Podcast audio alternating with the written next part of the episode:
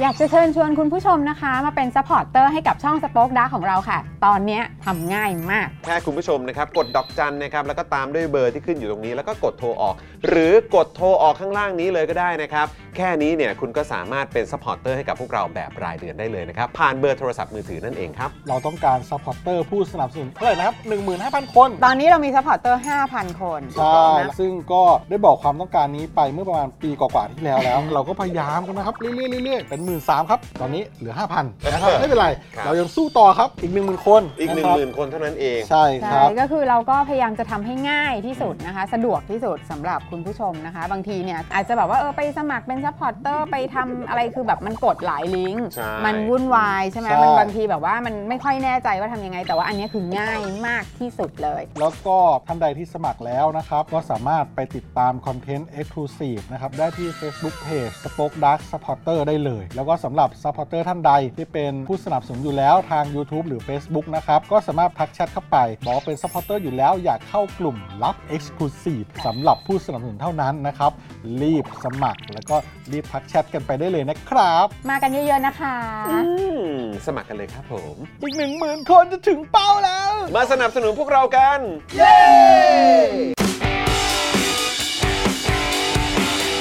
Daily t o p i c กกับจอห์นวินยู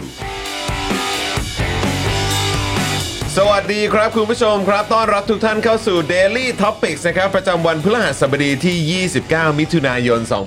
2566 นะครับอ่าวันนี้อยู่กับผมจอมินยูนะครับ และแน่นอนนะครับ อยู่กับคุณปาล์มด้วยนะครับ สวัสดีครับคุณผู้ชมครับ สวัสดีครับ มาแล้ว สวัสดีครับ นะครับนะฮะวันนี้นะครับดูแลการไลฟ์แล้วก็ร่วมจัดรายการเรานะครับ อาจารย์แบงค์มองบนถอนในใจไปพลางๆนะครับ สวัสดีครับ สวัสดีครับจอห์นแบงค์ครั อา บ จารย์แบงค์ครับนะฮะแล้วก็แน่นอนครับวันนี้ birthday girl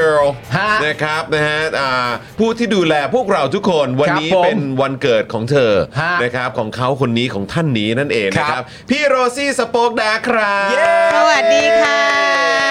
สวัสดี รับ ค่ะ ขอบพระคุณ นะฮะ สำหรับคำอวยพรทั้งหลายนะคะ เออครับ ขอ ผม ให้เอ่อทุกคำอวยพรกลับสู่ท่าน อืม ด้วยรักและปรารถนาดีจุบุจุบุ จุบุ ครับ จุบุจุบุ ผม ไปนะครับ นะครับ คุณผู้ชมวันนี้วันเกิดพี่ซี่นะ ใช่แฮปปี้เบิร์ดเดย์ด้วยนะค เด รับ ย์พี่ซี่นะครับ พี่นะซี่ฮะ พี่และแม่ของเรา ครับ ผมนะฮะผู้ที่ดูแลพวกเราในทุก ๆ อย่างเลย ทุกๆอย่างเลยนะครับ คุณผู้ชมก็ส่งเข้ามาแฮปปี้เบิร์ดเดย์สุขสันต์วันเกิดพี่ซี่กันได้นะครับอวยพรกันเข้ามานะค ค รั รับ บต้องครับผมนะฮะอ่ะแล้วก็ท่านไหนนะครับที่มากันแล้วนะครับ อย่างแรกเลยก็อย่าลืมกดไลค์กดแชร์กันด้วยนะครับคุณผู้ชมนะฮะแล้วก็อ่าอย่าลืมนะครับใครที่อยากจะมาร่วมคอมเมนต์กับพวกเรานะครับก็มาสมัครเป็นเมมเบอร์นะครับผ่านทาง YouTube Membership กันได้เลยนะครับคุณผู้ชม ครับ นะฮะ นะฮะกดข้าเอ่อที่ปุ่มจอยข้างปุ่ม subscribe ก็ได้นะครับหรือว่าจะอ่ากดที่ปุ่มสีน้ำเงินข้างบนช่องคอมเมนต์ใน YouTube ก็ได้ด้วยเหมือนกันนะครับนะฮะกดที่อ่าลิงก์นั้นเลยนะครับแล้วแล้วเดี๋ยวจะพาไปที่หน้าแพ็กเกจนะครับการเลือกสนับสนุนพวกเรา ซึ่งมีหลากหลายแพ็กเกจให้เลือกสนับสนุนกันได้ด้วยเหมือนกันนะครับ ครับผม นะฮะแล้วก็นอกจากนี้คุณผู้ชมยังสามารถสนับสนุนพวกเราผ่านทาง Facebook Supporter ก็ได้นะครับจะส่งดาวให้กับพวกเราก็ได้นะครับ หรือว่าจะมาเป็นท่อนำเลี้ยงให้กับพวกเรา ผูกไว้กับค่าโทรศัพท์รายเดือนเลยก็ได้ด้วยเหมือนกันนะครับ คุณผู้ชมนี่ ครับ นะฮะดอกจัน 489 912 411 แล้วก็โทรออกนะครับ อันนี้เดือนละ 149 บาทนะครับ ตกวันละ 5 บาทเท่านั้นใครใช้ AAS ใครใช้ d t แทแล้วก็ล่าสุดเนี่ยใครใช้ True นะครับก็สามารถสมัครได้แล้วนะครับคุณผู้ชม ครับ นะฮะ ผม เอ่อ เมื่อกี้มีคุณทูโทนเข้ามานะครับผมซูเปอร์แชทเข้ามา 100 บาทขอบพระคุณมากๆนะ โอ้ ครับ ขอบพระคุณ คุณทูโทน รับ ส่งเข้ามาขอบคุณกำลังใจที่เราให้ไปเมื่อวาน โอ้โห นะครับผมไม่เป็นไรครับกำลังใจมีให้กันเสมอ ยินดีมากๆครับยิยิน นดี ดี มาก มากๆนะครับคุณผู้ชมนะฮะ ครับ อ่ะโอเคนะครับอ่ะโอ้โหอ่ะก็พิมพ์แฮปปี้เบิร์ดเดย์เข้ามาให้พี่โรซี่ได้เลยนะครับ ครับ หลายคนก็ ผม อ่าพิมพ์ส่งกันเข้ามาแล้วขอบคุณมากเลยนะครับ ใช่ คุณ S Flow บอกว่าสุขสันต์วันเกิดครับพี่โรซี่ ขอให้รายการดีๆ แบบนี้อยู่คู่คนไทยไปนานนะครับ ครับ นี่ ผม นะครับผม รายการที่อยู่แรงกิ้งเดียวกับ แรงกิ้งเดียวกัน อ่า ใช่ไหมฮะสใช่รุปอยู่ ใช่ ใช่ไหมฮะ สรุปไม่อยู่ถอนไปแล้ว ถอนแล้วนะ ถอนแล้วถอนแล้ว ถอนแล้วถอนแล้วถอนแล้ว ถอน เออแล้วนะคบ ไม่หรอกพี่ปาล์มเราก็ เออ ต้องแบบเชื่อไว้ก่อนเว้ย ใช่เชื่อนำเราเชื่อนำ เชื่อนำ ต้อง รา เชื่อไว้ก่อนต้องเชื่อไว้ก่อน ห่างกันศูนย์เดียว เออ โอ้โห เรียกอะไร ศูนเดีว นะ เท่านั้นครับ fake it till you make it เออใช่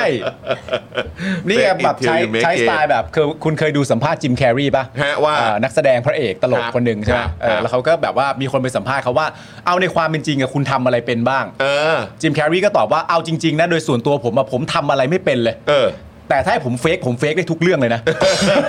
คือได้หมดเลย ได้หมด เออ เออถ้าให้ผมเฟกอะผมเฟกเป็นได้ทุกอย่างที่คุณอยากจะเป็นอะ โอ้โหครับ เออ ผม แต่ให้ผมทำจริงๆผมทำอะไรไม่ได้เลย เออเออเออเออ ผมว่าเราต้องเอาแบบเอานโยบายนั้นมาใช้กับตัวเอง เออ ใช่ คบผม เพราะฉะนั้นรายการเราอยู่เทียร์เดียวกับรายการพี่ยุทธนะฮะ เทอ่าเป็น ครับ เป็น ผม เทียร์เดียวกันนะครับ เทียร์เดียวกันนะเทียร์เดียวกัน ออะฮะนะฮะอ่าโอเค คุณผู้ชมครับ คอมเมนต์กันเข้ามานะครับ ไม่นะ Daily Top Tier นะ อ๋อ Daily Top Tier Top Tier เออนะครับนะฮะอ่ะโอเค คุณผู้ชมครับนะเดี๋ยวเรามาขอบคุณผู้สนับสนุนใจเดียวของเราก่อนดีกว่านะครับ แล้วก็วันนี้นะครับ เดี๋ยวเราจะได้อยู่ใกล้ชิดกับอาจารย์เข็มทองด้วย ใช่ครับผม โอ้ยเมื่อสักครู่นี้ อ่า ได้มีโอกาสไปนั่งพูดคุยกับอาจารย์มาสัก ครับ นิดนึงตอนที่ อ่า อาจารย์เดินทางมาถึง ฮะ นะครับ ก็โอ้โหยมีเรื่อง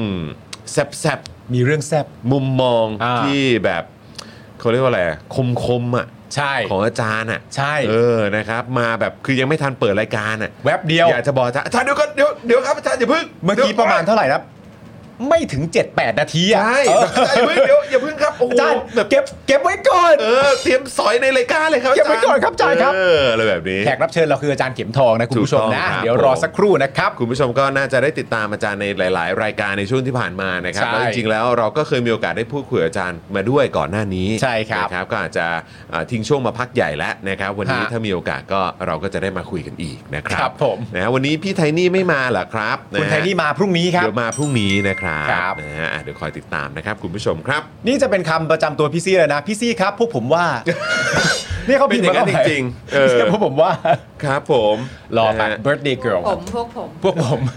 พวกผมคิดว่า พวกผม เออ คิดว่า นะครับอ่ะคุณผู้ชมครับงั้นเดี๋ยวเรามาขอบคุณสปอนเซอร์นะฮะใจดีของเรากันก่อนดีกว่านะครับนะเดี๋ยวเราเริ่มกันเลยดีกว่ากับผู้สนับสนุนเจ้าแรกของเราครับ คุณปาล์มเชิญครับ สวัสดีเอามาเลย เออ สวัสดีโกแก่กันก่อนเลย ครับ เริ่มต้นจากโกแก่นะครับคุณผู้ชมครับผมถั่วปากอ้าคัดพิเศษนะครับ ทุกเม็ดผ่านกรรมวิธี การผลิตเฉพาะของโกแก่ครับ เพื่อให้ได้ถั่วปากอ้า เคลือบรสกุ้งทรงเครื่องคุณผู้ชมรสนี้แหละรสโปรดพี่โอ๊ตเนี่ยรสนี้แหละนะฮะถั่วปากอ้า เคลือบรสกุ้งทรงเครื่องนะครับ ผม ครับ เข้มข้นเต็มรสกุ้งครับ ก่อนเดินทางกลับเอ่ออเมริกา อ่าน นะครับก่อนกลับนิวยอร์กพี่โอ๊ตของเรานะครับก็มีการแวะเวียนมาที่บ้าน ครับ นะครับแล้วก็แวะเวียนมาที่สตูดิโอของเรา ฮะ นะครับอย่างแรกที่ทำนะฮะก็คือเดินไปที่ลังโกแก่ครับ ลังโกแก่ขนาดใหญ่ของเรา มีรถกุ้งทรงเครื่องเหลือไหม อ่า ที่จะหิ้วกลับไป ครับผม เออนะครับ แต่พอดีมันดันหมดซะก่อน หมดซะก่อน แต่โปรดมากอ่ะนะขอแฟนขอแฟนคลับโกแก่มาแสดงตัวกันหน่อยฮะ นะฮะอ่ะใครเป็นใครชอบทานโกแก่ อ่าน นะครับอ่าพิมพ์กอกเอ่อกอไก่กอไก่เข้ามา ก็ไก่โกแก่นะ โกแก่ โอ ครั เคโกแก่ ใครชอบโกแก่พิมพ์กอไก่กอไก่เข้า ก็ มา ไก่ก็ไก่คือ เออ โกแก่ กอไก่กอไก่ ก็ไก่ก็ก็ไก่ก็ไก่ก็ไก่ก็ไก่ ค ก็ รับ ไก่ ผมโอ้ตายแล้วนะครับอ่ะแล้วก็แน่นอนครับอีกหนึ่งผู้สนับสนุนใจดีของเรานะครับ อยู่กันมานี่กับเจาะข่าวตื้นด้วยนะครับ สนับสนุนพวกเราอย่างต่อเนื่องนะครับ แล้วก็วันนี้มาสนับสนุนที่ Daily Topics ด้วยนะครับ นึกถึงอลูมิเนียมต้อง i w วิน180 ครับ ช่างอลูมิเนียมงานอลูมิเนียมนะครับ ต้อง i w วิน180 นั่นเองนะครับ โหลดแอป i w วิน180 หรือติดต่อนะครับ ไปสอบถามพูดคุยเพิ่มเติมกันได้นะครับ ที่ Line นี้เลย i w วิน180 นั่นเองนะครับ ครับผมขอบคุณเฮียตงด้วยนะค ข รั อ บบ คุณเฮียตงนะครับ ต่อกันที่ศูนย์สัญญกรรมตกแต่งจินตรักษณ์ครับ หมอเชษฐ์มาอยู่กับเราอีกแล้วนะครับ หมอเชษฐ์จินตรักษณ์ครับมือหนึ่งเรื่องการแก้จมูกนะครับ สนใจเนี่ยเข้าไปดูรายละเอียดก่อนได้นะฮะที่ Facebook จินตรักษณ์คลินิกนะครับ ผมขอบพระคุณหมอเชษฐ์เช่นเคยทุกวันครับ ขอบคุณหมอเชษฐ์ด้วยนะครับ ขอบคุณนะครับหมอเชษฐ์นี่ อ่า นะครับน่ารักที่สุดเลยนะครั ครับ บ แล้วก็ต่อกันครับกับน้ำแร่วสันเบนซ์ทองหล่อนะครับน้ำแร่คุณภาพสูงที่ผลิตด้วยโรงงานมาตรฐานสากลขวดเล็กขวดใหญ่ราคาเดียวกันนะครับแพ็คละ 60 บาทเท่านั้นนะครับ เมื่อสั่ง 10 แพ็คนะครับ ส่งฟรีไปเลยในกรุงเทพและปริมณฑลด้วยนะครับ ใครสนใจก็ติดต่อไปได้เลยนะครับ ที่เบอร์ที่ขึ้นอยู่ด้านข้างนี้ 090 นะครับเอ่อ9714888 หรือแอดไลน์ไปก็ได้นะครับ ที่นี่เลยแอดวสันเบนซ์นั่นเองนะครับ ครับผ นะ ม ฮะต้องขอขอบคุณด้วยนะครับ ขอบพระคุณนะครับ ครับผม ต่อกันที่ XP Pen ครับ XP Pen เมาส์ปากการะดับโปร ราคาเริ่มต้นไม่ถึงพันครับ เข้าไปดูข้อมูลเพิ่มเติมได้เลยเต็มๆนะครับ ที่เพจ XP Pen Thailand ครับ ครับผม ไปดู ะฮะ กันได้ไปดูกันได้เลยนะ ครับผมคุณผู้ชมนะฮะอ่ะโอเคครับคุณผู้ชมครับเดี๋ยวอีกสักครู่หนึ่งเดี๋ยวเราจะได้อยู่ใกล้ชิดกับแขกสุดพิเศษของเรากันด้วยนะครับนะฮะเอ่อ เรื่องราวที่เราจะมาคุยกันในวันนี้นะครับก็มีประเด็นกอรมนภาค 4 แจ้งความเอาผิดนะครับ กลุ่มผู้จัดงานเสวนา สันติภาพปัตตานี ข้อหากบฏและอ้างยี่ครับ ครับผม สุดๆไปเลยครับ สุดๆไปเลยครับ เราก็มาถึงจุดนี้กันอีกแล้วนะครับคุณผู้ชม ข้อหากบฏอ้างยี่เลยนะครับ ครับครับ ข้อหากบฏเลยนะฮะ ครับผม โอเค ตามนั้นนะฮะ ตามนั้น ก็เดี๋ยว นะ รอรอติดตามดูว่าเป็นอย่างไร ครับ นะครับ ผม คุณผู้ชมนะแล้วก็วันนี้ก็พิเศษด้วยนะครับ เราได้รับเกียรติจากอาจารย์เข็มทองมา เดี๋ยวก็ ใช่ อยากจะฟังความเห็นของอาจารย์ด้วยในเรื่องนี้ประเด็นนี้ด้วยนะครับ ครับ แล้วก็อีกเรื่องหนึ่งครับก็น่าสนใจไม่แพ้กันครับคุณผู้ชมพอบทบยกเลิกศูนย์ทำรงวินัยครับ เออ นะฮะยกเลิกศูนย์ทำรงวินัยนะครับ มีผล 23 มิถุนายน 66 นะครับ ก็คือผ่านมาแล้วเนาะนะครับ อ่ หลังพรบป้องกันซ้อมทรมานเนี่ยบังคับใช้ครับ ยกเลิกไปเลยเหรอ ยกเลิกเลยครับผม หลังพรบป้องกันซ้อมทรมานบังคับใช้นี่เริ่มต้นแล้วนี่ก็ยกเลิกอันนี้ไปเลย ถูกต้องครับ ซึ่งเดี๋ยวเราก็จะได้มาติดตามดูด้วยนะครับว่ารายละเอียดเนี่ยของศูนย์นี้มันเป็นอย่างไร ครับ นะ ผม เขามีการวางกฎวางกติกาวางมาตรการอะไรต่างๆไว้บ้าง อ่าน นะครับนะก็เดี๋ยวดูหน่อยว่าที่ผ่านมาเป็นอย่างไร แต่ถ้าดูย้อนกลับไปเนี่ยนะครับคุณผู้ชมจริง ๆ แล้วนี่เป็นพรบวินัยทหารที่อ่าเขามีมาตั้งแต่ปี 2476 แล้วนะฮะ2476 2476ครับ 2476คุณผู้ชม ครับคุณผู้ชม แล้วเดี๋ยวคุณผู้ชมจะมาดูว่า เฮ้ย อืม 2476 คิดได้ถึงขนาดนี้แล้วเหรอ ครับผม นะฮะ นะฮะเดี๋ยวคอยติดตามกันนะครับ แล้วก็แน่นอนครับทิ้งท้ายกันนะครับ วันนี้เอ่อได้รับเกียรติจากเอ่ออาจารย์เข็มทองมานะครับ ครับ เดี๋ยวเราก็จะมาคุยในประเด็นข่าวเมาส์การเมืองกันหน่อย โอ้คุณผู้ชม ช่วงนี้นี่พลาดไม่ได้เลย เราจะมีตำแหน่งเป็นข่าวหลักประมาณแบบ ครับ เรื่องสองเรื่องแต่ข่าวเมาส์การเมืองเนี่ย ครับ ประเด็นนี้นี่ทิ้งไม่ได้ ครับผม ต้องมี เ ต้องได้พูดคุยกัน ถู แล้ววันไหนมีแขกรับเชิญนี่ก็จะได้ ครับ ถามความเห็นแขกรับเชิญแต่ละท่านด้วย ถูกต้อง นะครับ ผม อ่ะ นะฮะอ่ะโอเคนะครับคุณผู้ชมก็เดี๋ยวข่าวที่เราจะคุยกันนะครับ ก็แน่นอนแหละ ก็คงยังก้าวข้ามไปไม่ได้นะครับ ประเด็นของประธานสภานะค ครั รับบ เราต้องคุยเรื่องนี้กันอย่างแน่นอนนะครับ ครับ นะฮะแล้วก็เดี๋ยวมาฟังว่าแต่ละคนเขามีมุมมองอย่างไรกันบ้างนะฮะที่ออกมาแสดงความเห็นกัน ครับ นะครับนะแต่ว่าเอ่ออีกพาร์ทหนึ่งที่เดี๋ยวเราอาจจะไปแตะด้วยถ้าเรามีเวลานะครับก็คือประเด็นของคุณกรณ์จติกาวนิชนั่นเองนะครับแต่ตอนนี้ครับ ครับผม พี่โรซี่ครับเดี๋ยวรบกวนมาเชิญตรงนี้แป๊บหนึ่งได้ไหม พี่ ค โร รับ ซี่มานั่งให้เราแบบว่าม มาตรงนี้แป๊บหนึ่งได้ไหม เห็นหน้า ฮะ หน่อยได้ไหม มามาตรงนี้แป๊บเดียวค รับเออ เราบังเอิญ นิดนึงสินิดนึง เราบั นิดนึงเอิญแบบอยู่ดีคิดถึงพี่ซี่ขึ้นมาพี่ซี่นั่งก่อน เ ซี่นั่งก่อนเออ ลูกมา ลูกมา ลูกมา หา เออ ลูกเอามากันนี่หน่อยเออนี่ไง โดนสั่งให้มาที่ นี่ จริงโดนสั่งมา ที่นี่ก็ไม่อยากมา เออเอาแฮปปี้เบิร์ดเดย์พี่โรซี่ด้วยนะครับนี่ อ่ะร้องเลยร้องเลย Happy birthday to you Happy birthday to you เออ Happy birthday Happy birthday Happy birthday to you เอาละครับ 25 ครับ ตัดไปจานแบงค์ตัดไป 25ฮะ25ครับ25 ครับ เออ เอา เอาเป่าได้แล้วเป่าต้องเป่า เป่าเป่าเป่า เป่าเป่าหนึ่งสองสามวู้เออ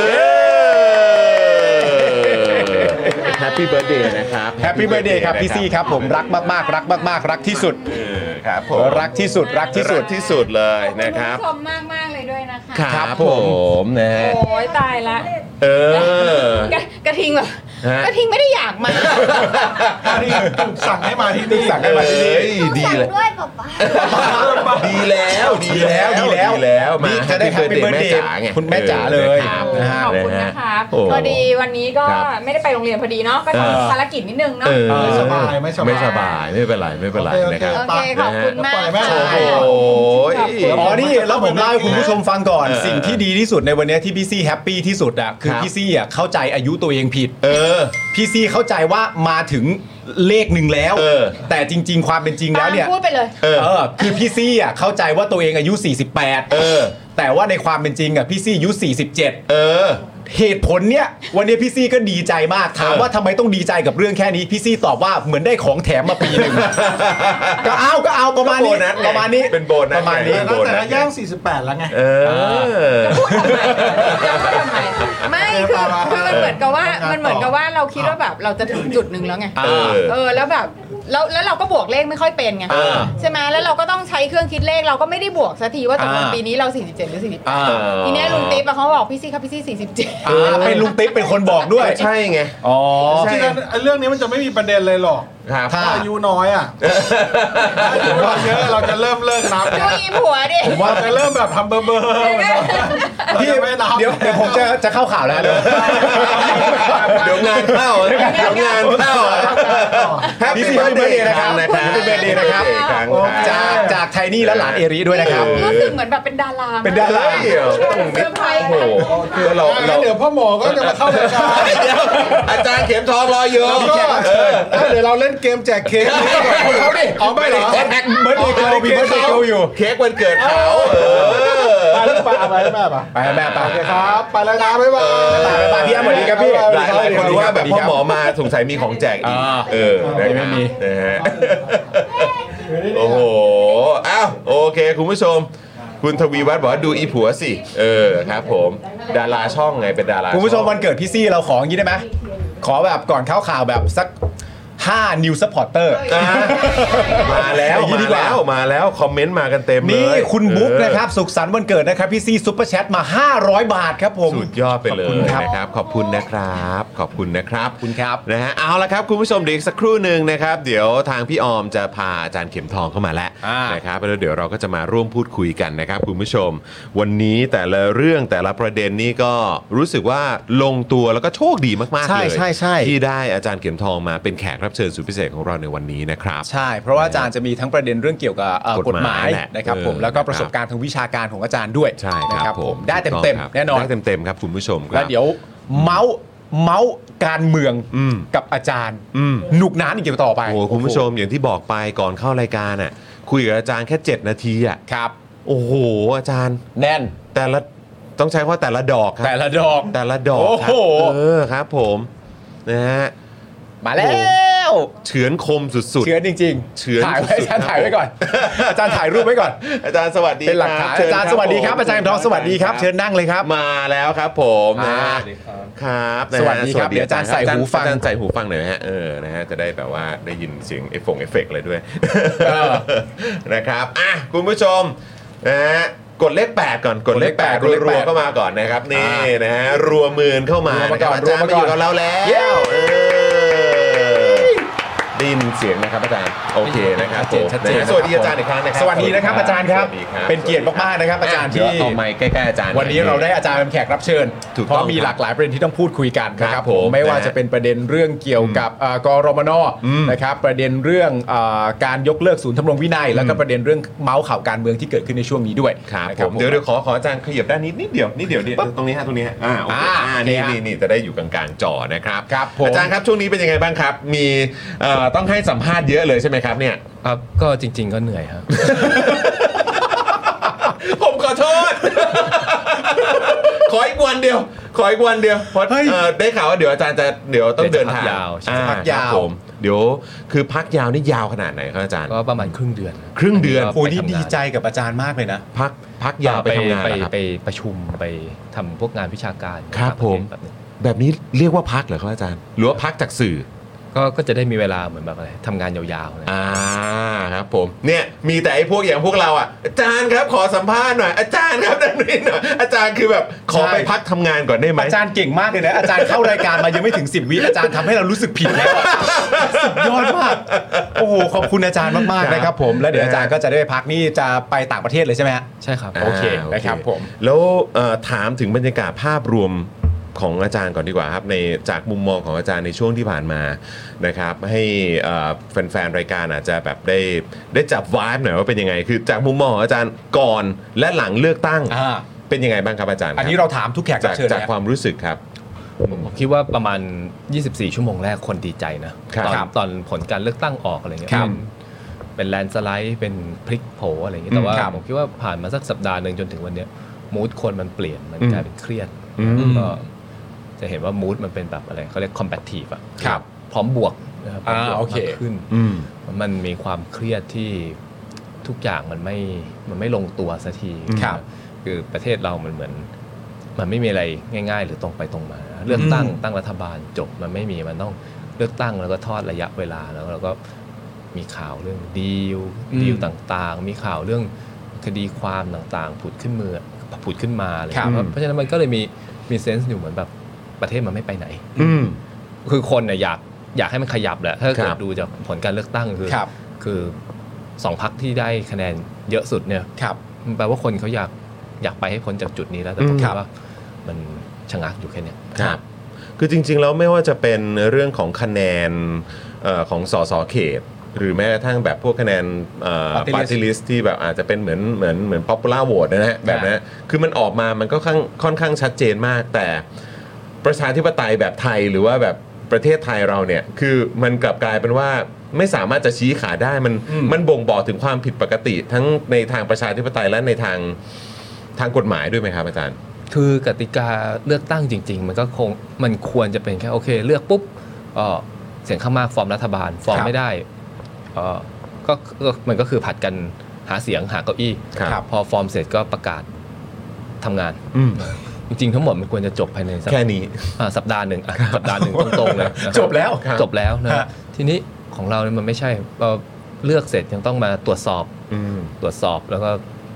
คดีมันก็มาเรื่อยๆเนาะ ครับ แล้วตรวจ ครับ อันโน้นตรวจอันนี้มันมันไม่มีแล้วเสร็จนะ อืม เราก็มันมีความหวาดระแวงเกิดขึ้น อืม เนาะ อืม แล้วก็ในการฟอร์มพักเองก็ เดี๋ยวก็เหมือนจะไปได้ดี เดี๋ยวก็ถอยกลับอะไรอย่างนี้นะ ครั อั บ นนี้อันนี้มันต้องบอกว่าเลือกตั้งครั้งที่ผ่านมาเนี่ย มันไม่ใช่การเลือกรัฐบาลอย่างเดียว ครับ มันเป็นการเลือกระบอบด้วย ฮะ ว่าจะยังอยู่กับระบอบประยุทธ์ต่ออ ม ห ครั รื บ อว่าจะขยับออกไปขยับไปข้างหน้านะครับ แล้วแล้วผมคิดว่ามันก็แสดงให้เห็นแล้วว่าไม่เอาระบอบนี้ละเรา อื จะ ม ไปข้างหน้า แต่ว่าปัญหาคือรัฐธรรมนูญเนี่ยมันถูกร่างในระบอบประยุทธ์ อืม เพื่อคำชูระบอบอย่างเงี้ยคือคือเรียกชื่อระบอบประยุทธ์แต่จริงๆประยุทธ์ไม่อยู่ก็ไม่เป็นไรนะครับ คือ ครับ มันคือระบอบมันคือระบอบที่เอาสารและองค์กรอิสระเอาเอาข้ออ้างเรื่องความสุจริตความโปร่งใสอะไร ครับ เงี้ยมามาลดทอนความสำคัญของเสียงข้างมาก อืม คือจะเลือกตั้งเสียงข้างมากกี่ล้านไม่รู้แหละแต่ถ้าเกิดคน4ี่ห้าคนสอบสวนแล้วเห็นว่ามันมันมีข้อสงสัยแล้วก็ ครับ สามารถยึดเอ่ออะไรอะรอผลตรงนั้นได้ชะลอผลตรงนั้นได้ อืม อันนี้มันก็เป็นความเครียดเนาะ ครับ เหมือนแบบทำไมเสียงเรามันไม่ มันมันไม่ อืมอืม มันไม่ทำให้คือจากเสียงเนี่ยมันควรจะมีความเป็นรูปธรรมคือจากเสียงแกเป็นแกเป็นรัฐบาล อืม ให้เห็นผลจริงใช่ไหมมันไม่เห็น อืมเอออีกอีกนิดนึงครับในในในฐานะที่อาจารย์ก็เป็นเอ่อผู้ที่ให้ความรู้แล้วก็สอนในด้านนิติศาสตร์ ด้านกฎหมายในแบบนี้เนี่ยนะครับ คือตัวอาจารย์เองรู้สึกไงบ้างครับ คือ โดยเฉพาะใน 8-9 ปีที่ผ่านมาเนี่ยที่เห็นเอ่อกระบวนการยุติธรรมไทย การบังคับใช้กฎหมายในบ้านเรา อืม มันออกมาอย่างที่เราเห็นเห็นๆกันอยู่อะครับ แล้วก็มองมองอนาคตของแวดวงเอ่อนิติศาสตร์ เป็นไปว่าว่ามันจะเป็นไปในทางไหนบ้างครับ แล้วก็โดยเฉพาะหลังเลือกตั้งครั้งนี้เนี่ยคิดว่ามันจะไปในทิศทางที่ดีขึ้นไหมครับ เอ่อเอาเอาคำถามสุดท้ายก่อนมันจะดีขึ้นไหม ครับ ไม่ ไม่ ไม่อย่างน้อยก็ไม่เร็วขนาดนั้นคือ มันต้องยอมรับว่าอย่างการเป็นรัฐบาลนี่เคยคุมนิติบัญญัติ คุมสภาใช่ไหม ครับ คุม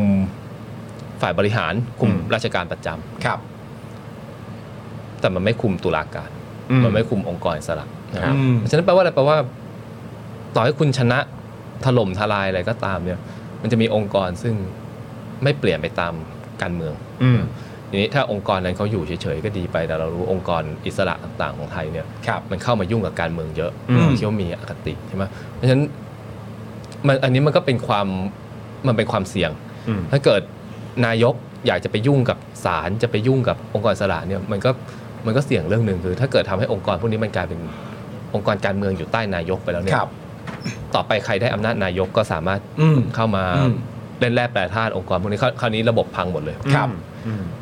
แต่จะไม่ยุ่งก็ไม่ได้ อืม เพราะเพราะว่าก็มีปัญหาจริงๆ ก็ที่เห็นกันอยู่ครับ ระหว่างที่เราเอาเอาเอาเรื่องง่ายๆ ระหว่างที่เราเนี่ยยังตั้งรัฐบาลไม่ได้เดือนกว่า ฮะ นะมีมีประชาชนเนี่ยถูกวินิจฉัยจำคุกคดี ทั้งชุมนุมการเมืองคดี1นึอะไรเพิ่มขึ้นหลายหลายคนนะครับ ครับอืม แล้วอะไรยิ่งเอ้ยไอ้ของพวกนี้เนี่ยคือแน่นอนว่ารัฐบาลไม่สามารถเข้าไปบอกศาลโดยตรงว่าหยุดหรือว่าให้ตัดสินอย่างงนอย่างนี้มันทำไม่ได้ใช่ไหม ครับ แต่ว่าแน่นอนมันก็มีมาตรการต่างๆเช่น ครับ คุณจะไปแก้ไขไหมคุณคุณจะคุณจะ ถกเถียงเรื่องนี้หรือเปล่าอะไรอย่างเงี้ยนะครับ หรือว่าศาลคุณไปทำอะไรไม่ได้แต่มีตำรวจที่อยู่ อืม ที่ยังอยู่ในฝ่ายบริหารนะครับ ของของพวกนี้เนี่ยยิ่งช้าไปเท่าไหร่เนี่ยมันมีความเสียหายที่มันที่มันเห็นผลจริง ครับ ใช่ไหมคือติดคุกติดจริง ฮะ นะครับเดือดร้อนเดือดร้อนจริง อันนี้อ่ะอันนี้เรื่องที่หนึ่งคือถามว่าเปลี่ยนยะจะเปลี่ยนไหมผมว่าก็วงการกฎหมายเปลี่ยนยาก อืม เพราะว่ามันมีเกาะกำบังเรื่องความอิสระอะไรอย่าง เปลี่ยนเงี้ยยากแต่ก็อาจจะแต่ก็มีความเป็นไม่ได้ว่า ก็ มันก็มี ค่อยวๆคาม เปลี่ พ ยน ยายามอย่างเช่น อืม ในคดี1นึเนี่ยเราจะเห็น อ่าฮะ ว่าศาลชั้นต้น ซึ่งซึ่งจะเป็นศาลที่อายุเอาพูดง่ายๆก็รุ่นเดียวกับผมอะรุ่น อ่า เขาวเดียวกันเนี่ย ครับผมฮะ จะเห็นว่าตัดสินคดีเอ่อผมคิดว่าตัดสินถูก อืม เอ่ออันนี้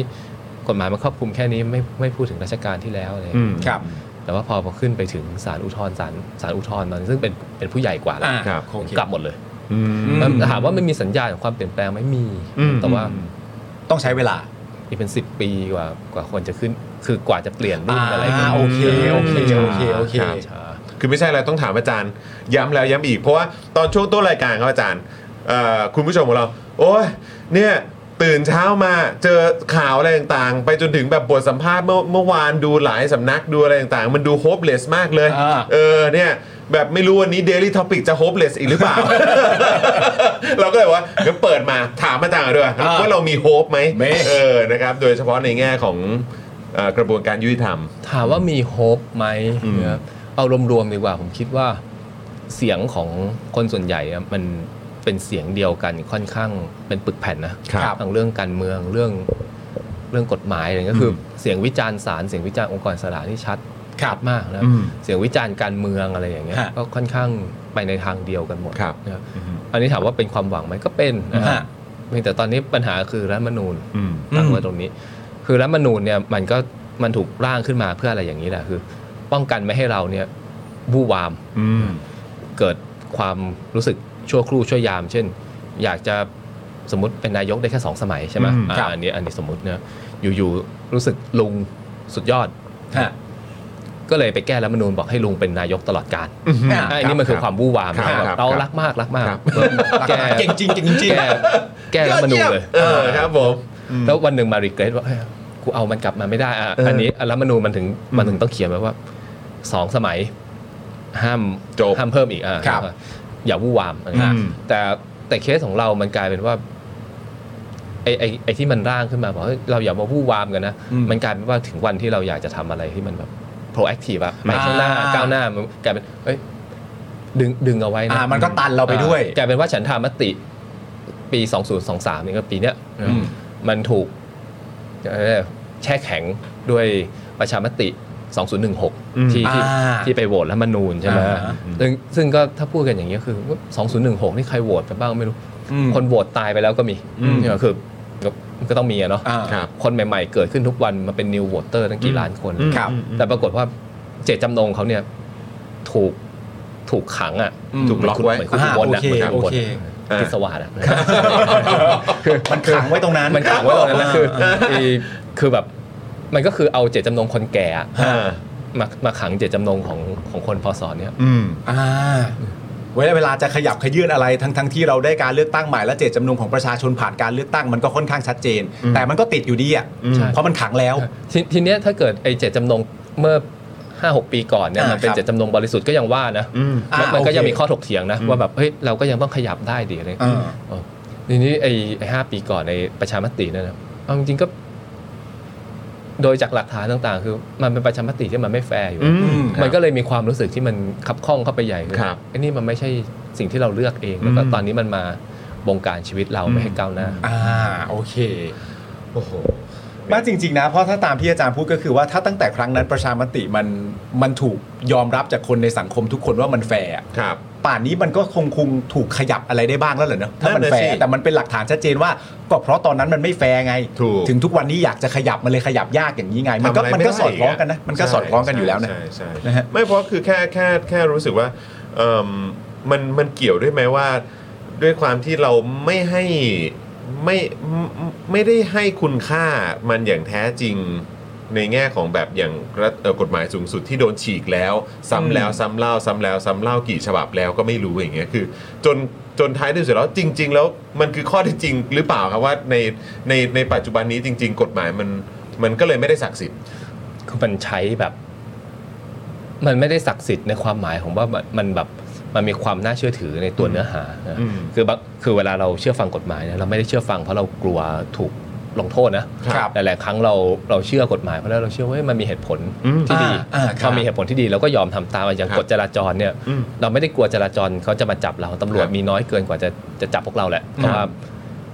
แต่เราก็พอคิดออกด้วยตัวเองแล้วว่าถ้าถ้าไม่ไม่มีใครทำตามเนี่ยมันชนกันหมด อ่าโอเค จบ โอเค อ่า ครับ นี่เรื่องที่หนึ่งนะ ฮะ นี่พอมาถึงขั้นรัฐธรรมนูญเนี่ย เนื้อหามันก็ไม่ไม่โน้มน้าวเราอะว่าไอ้นี่เป็นสิ่งดีนะดูดูแล้ว เหรอวะ แล้วแล้วแล้วที่ผ่านมาเนี่ย ฮะ สี่ห้าปีเนี่ยครับมันก็มันก็มีภาพแปลกๆเลย บางครั้งก็เคร่งครัดจะเป็นจะตายให้ถือหุ้น อืม สื่อเนี่ยผมไม่ อืม ไม่ได้เลย ฮะ แบบไม่ได้ ขนาดไม่ เลย ทำงานไม่เอ้ยขนาดมันไม่ไม่ไม่ได้ ไม่ได้ ทำ จอด งาน ดำ ไม่ อยู่ เลย อะ นะ ไม่ได้ เออครับ เออแต่ว่าในขณะเดียวกันเนี่ย ถวายสัตย์ปฏิญาณไม่ครบตามถ้อยคำในรัฐธรรมนูญเนี่ย อืม ไม่เป็นไร หรือว่าเรื่องอะไรนะ เคยต้องโทษจำคุก อ่า คดียาเสพติด ครับ คดี ผม บ้านหลวงอะไร ครับ เงี้ย ผมครับ คือมันก็มีภาพแปลกๆไอ้ภาพแปลกๆเนี้ยวันหนึ่งก็จะเคร่งวันหนึ่งก็ไม่เคร่งมันทำให้ มันทำให้ความความน่าเชื่อถือของรัฐธรรมนูญเนี่ยมันมันหมดละ ครับผมไม่เหลือ ไม่ ไม่เห เหลื ลือ อ เลยครับผมอ่ะโอเคครับ วันนี้อยากจะขอรบกวนอาจารย์ครับ วันนี้เราเลือกมา 3 ข่าว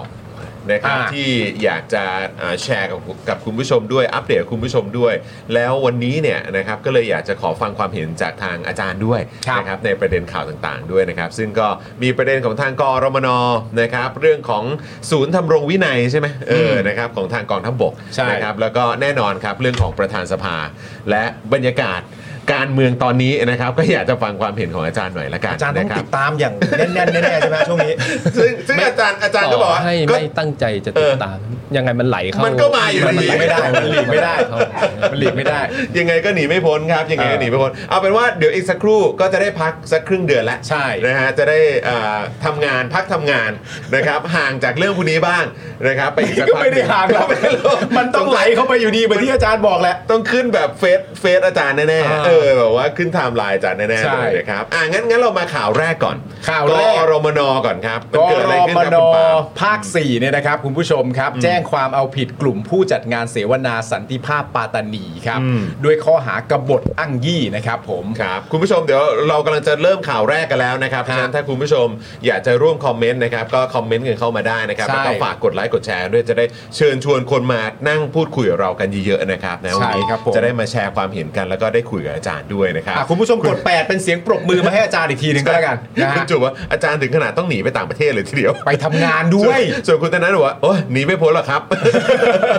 ไม่มีใครให้กำลังใจอา ค จาร รับ ย์เล ผ ย ม เออ นะครับ มาคุณผู้ชม อ่ะ เรามาดูรายละเอียดข่าวนี้กันหน่อยดีกว่าครับ ประเด็นนี้นะครับคือพลโทสารติสกุลตนาคนะครับ ซึ่งเป็นผู้อำนวยการรักษาความมั่นคงภายในภาคเอ่อภายในภาค4นะครับได้ส่งเจ้าหน้าที่ทหารเข้าแจ้งความร้องทุกข์ที่สพเมืองปัตตานีครับดำเนินคดีผู้จัดงานและผู้เข้าร่วมเสวนา หลังจากเมื่อวันที่ 7 มิถุนายมที่ผ่านมานะครับขบวนนักศึกษาแห่งชาติ ได้จัดกิจกรรม การกำหนดอนาคตตนเองในสันติภาพปาตานี เพื่อเป็นการเปิดตัวองค์กรนักศึกษาในชายแดนใต้ โดยได้แจ้ง 4 ข้อหาหลักๆนะครับผมในเหตุการณ์ครั้งนี้นะ เป็นข้อกล่าวหา ฐานะละเมิดรัฐธรรมนูญ ตระเตรียมการกบฏ ยุยงปลุกปั่น และอ้างยี่ซ่องโจร 4 ข้อหาหลักๆ ด้วยกันครับ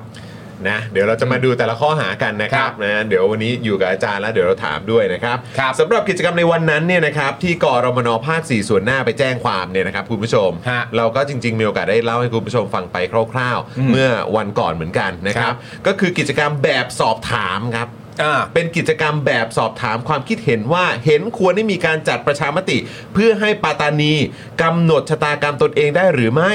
ซึ่งนักศึกษาผู้จัดกิจกรรมเนี่ยเขาบอกว่ามันเป็นกิจกรรมในช่วงการลงทะเบียนเข้าร่วมงาน อืม ขณะที่ผู้ถูกกล่าวหาในกลุ่ม ผู้ร่วมเสวนาเนี่ยได้เข้าร่วมกิจกรรมเฉพาะในช่วงเสวนาเท่านั้น ครับผม นะครับอ่ะฟังก่อนนะครับคุณผู้ชม อ่า อืม เบื้องต้นเนี่ยนะครับมีผู้ถูกกล่าวหา 5 คน ใน 5 คนเนี่ยนะครับเป็นนักศึกษาผู้จัดกิจกรรม 3 คน อีก 2 คนคือคุณฮาเตฟโซโกนะครับเป็นประธานองค์กรเดอะปาตานี ซึ่งเป็นองค์กรภาคประชาสังคมในชายแดนใต้นะครับ และคุณฮากิม พงตีกอ อดีตรองเลขาธิการพักเป็นธรรมครับ ซึ่งเพิ่งจะถูกมติพักสั่งให้พ้นจากตำแหน่งไป หลังไปร่วมงานโดยไม่มีหนังสือแจ้งมายังหัวหน้าพักให้ทราบ เป็นการร่วมงานโดยส่วนตัวไม่ใช่นามพัก โดยกอรมนนะครับบอกว่ายังมีผู้เกี่ยวข้องรายอื่นที่ยังไม่ระบุชื่อ รวมกว่า 10 คนก็จะถูกดำเนินคดีด้วยนะครับ โอ้โหนี่ก็คือระบุไว้แล้วนะครับว่าคนอื่นเดี๋ยวก็จะโดนเอ่อดำเนินคดีด้วยนะ ไม่ใช่แค่ 5 ใช่นะครับ โดยกรมนเนี่ยยืนยันว่าการดำเนินคดีในช่วงเปลี่ยนผ่านรัฐบาลชุดใหม่ ไม่ได้มุ่งหวังกลั่นแกล้งทางการเมือง หรือต่อต้านนโยบายของว่าที่พักร่วมรัฐบาลแต่อย่างใดนะครับ ครับผม งั้นเราเอาตรงนี้ก่อน ตรงนี้ก่อนครับ ตรงนี้ก่อน ในประเด็นนี้ในมุมมองของอาจารย์ เพราะว่านะตอนนี้เนี่ย ข้อหานี่เป็น 4 ข้อหาหลักๆ คือการละเมิดรัฐธรรมนูญตระเตรียมการกบฏยุยงปลุกปั่น และอ้างยี่ซ่องโจร โอ้โห ก็ถือว่าเป็นข้อหา สี่ข้อหาหลักครับ ผม อ่า ช็อกมากละเมิดรัฐธรรมนูญ ตระเตรียมการกบฏ ครับ ยุยงปลุกปั่น ฮะ อ้างยี่ซ่องโจรครับอาจารย์ ค ค รั รั บบ ผม ในมุมมองของอาจารย์ และ ซึ่ง ในแง่ของกฎหมายด้วย มันเป็นกิจกรรมแบบสอบถามความคิดเห็น ก่อนงานเสวนาเริ่มซะด้วยซ้ำนะครับ ครับ เอาเอาเอาเอาเริ่มเรื่องนี้ก่อนนะคือ ฮะ ถ้ากอรมนยืนยันว่าการดำเนินคดีนี่ไม่ใช่การกลันแกล้งเนี่ย ครับ ให้สันนิษฐานไว้ก่อนว่า เต็ม เต็ม ครับ คนอะไรแค่หยุดพูดก็เข้าใจ ครับ ยังไงต่อครับอาจารย์ แล้วไงต่อครับอาจารย์ครับ ทีนี้เราเรามาดูที่ตัวกิจกรรมกันผมคิดว่านี่ข้อเท็จจริงมันต้องให้ชัดว่า ฮะ นี่มันเป็นกิจกรรมในในการเสวนา มัน ครับ เป็นส่วนหนึ่งของการเสวนา ครับ นี่เวลาเราจะลงโทษใครสักคนด้วย ฮะ โทษอาญาเนี่ยมันต้องมีการกระทำก่อน ครับ การกระทำนี่ไม่ใช่ขยับตัวแต่หมายถึงมันต้องเป็นการกระทำที่มันเข้าองค์ประกอบความผิด อืม อ่ะอย่างเช่นกบฏอังยี่อะไรอย่างเงี้ย ครับ ครับ มันต้องมีลักษณะอะไรคุณต้องอย่างอย่างน้อยสุดคุณต้องตระเตรียมอ่ะ อืม นี่ตระเตรียมการกบฏมันต้องทำอะไรบ้างไปส่องสุมอาวุธ อืม อะไร ครับ อย่างน้อยมีการติดต่อกองกำลัง มีการฝึกกองกำลังอะไรพวกนี้ ครับ แต่ไอ้แค่การพูดคุยหรือว่า อืม การทำแบบสอบถาม ครับ นะจริง ๆ มันไม่ถือว่าเป็นการกระทำไปถึงขั้นนั้นนะ ครับ นี่คือการแสดงออกทาง อืม การเมือง ครับ ซึ่ง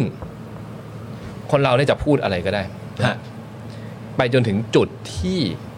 มันจะกลายเป็นการลงมือทำ ครับ ตรงนั้นเริ่มมีความผิด ฮะ แต่ตราบใดที่มันเป็นการ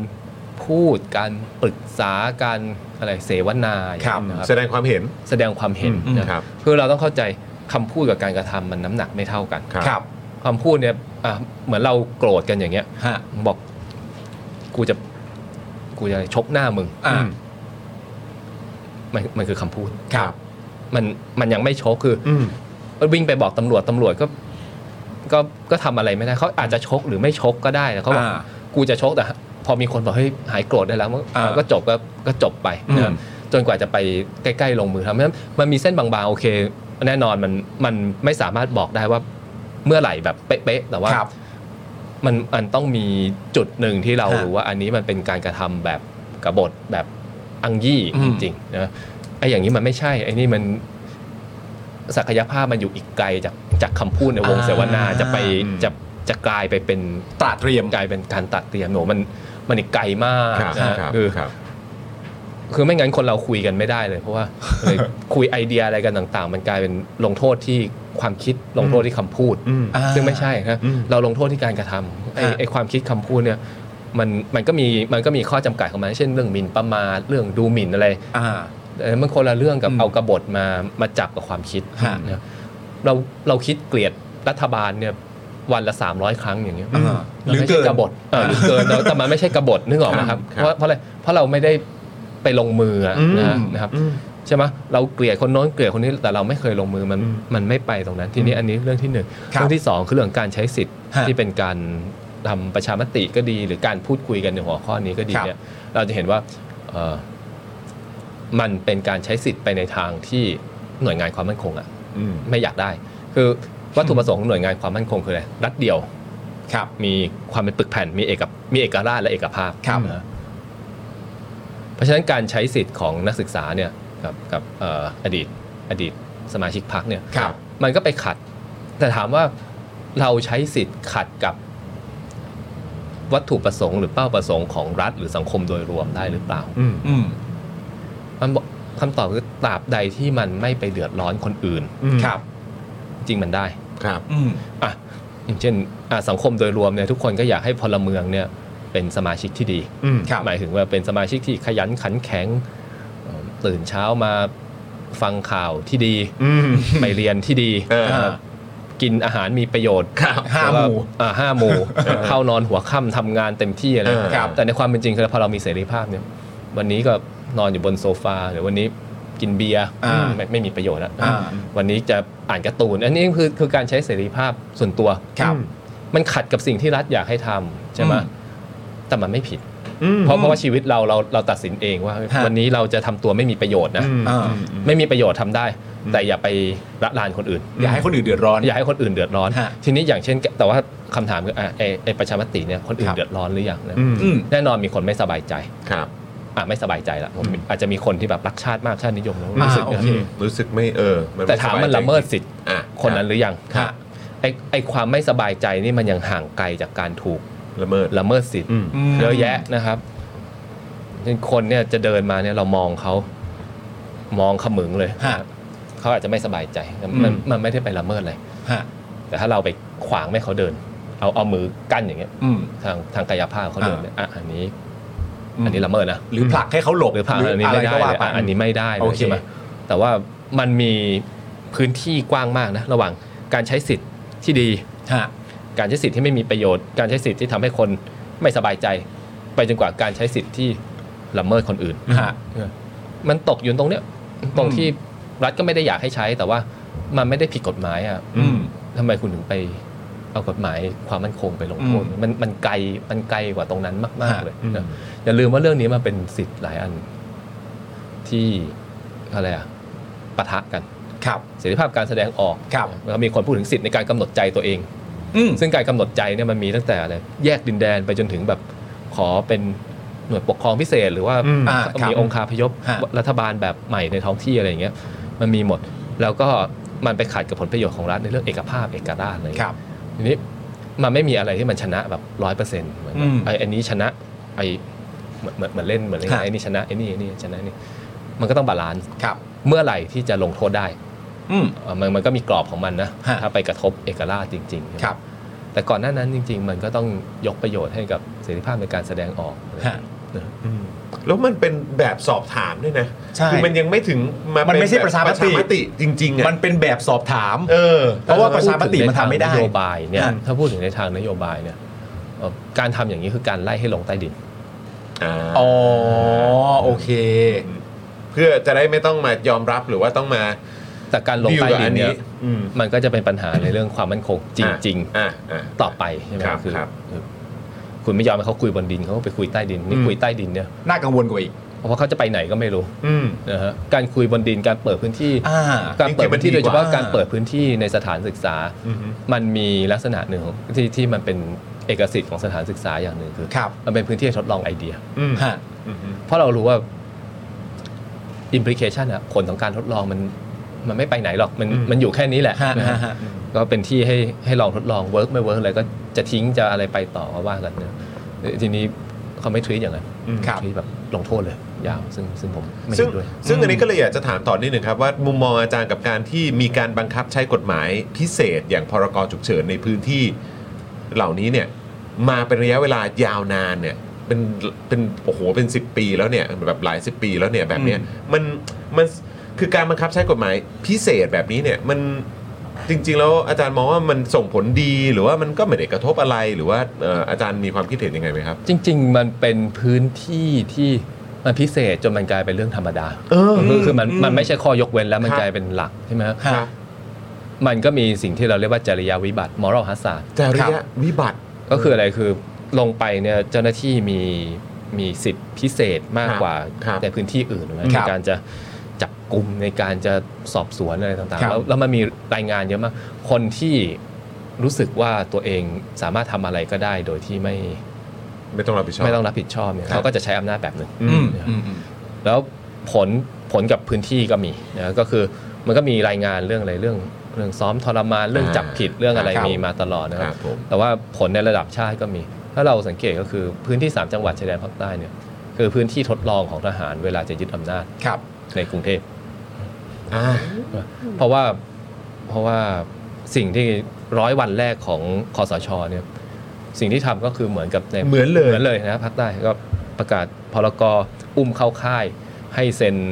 ให้เซ็นออก ยินย มา อม จับ นั่นนู่น ยินยอม นี่ อะไรออกมา อ๋อ คือคือคือพวกนี้คือเพราะฉะนั้นผลมันไม่ได้อยู่แค่ในพื้นที่ ผลมันออกมาข้างนอกด้วย ฮะ นะครับคือพูดนี้ไม่ได้สนับสนุนการแบ่งแยกดินแดน แต่ว่า ครับ เราก็จะเห็นว่าของพวกนี้มันเป็นของที่มันต้องฟังหมายถึงว่าการ อ่า เจรจาเนี่ยมันเริ่มจากการฟัง ครับ ถ้ามันไปถึงขั้นทำผิดกฎหมายมันทำไม่ได้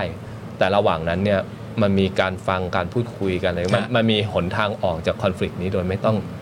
ไม่ไม่ไม่ต้องใช้วิธีการกฎหมายพิเศษที่ผ่านๆ มันจะเข้าใจกันมากขึ้น อ่ใช่ ด้วย ใช่นะฮะซึ่งซึ่งเราก็เห็นของพวกนี้ในในในอย่างฟิลิปปินส์อย่าคงเงี้ รั ย บ ในมินดาเนาที่ทำหรือ ฮะ โคลอมเบียพวกนี้พวกนี้ไม่ง่ายนะครับ ทะเลาะกัน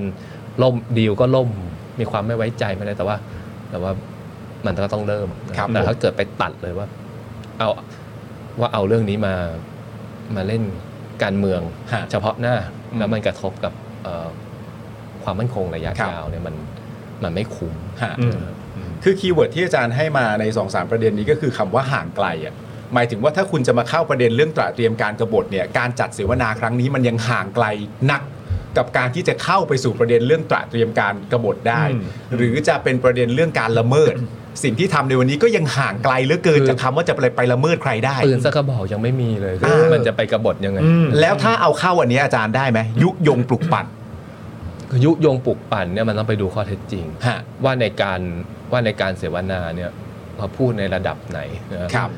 มีมีพื้นที่มีมุมมองที่มันสมดุลหรือเปล่า หรือว่า ฮะ อันนี้คือปลุกระดมเลย อืม ให้ อืม ลุกขึ้นสู้ให้ อืม อะไรอะซึ่งซึ่งอันนี้มันต้องไปเอาเอาอะไรเอา เอาข้อเท็จจริง เอาข้อ มา เท็จจริงมาดู อ่ากั กันใช่ไหมแต่ว่า ผมว่ามันก็ยากนะปลุกปั่นนี่มันต้อง ไปถึงขั้นนั้น ต้อง เลยนะไปถึงขั้นนั้น อืม คือ มันต้อ ถ้าง ยุ พูด ย กั ง นให้ ปลุก ชัดๆอ่ะ อ่า ว่าว่าจะยุยงให้เป็นกบฏให้ฆ่าเจ้าหน้าที่ อืม ให้ อ่า โจมตีสถานราชสถานที่ราชการวางเพลิงโอเค ถ้ายุยงถึงระดับนั้น อืม ครับ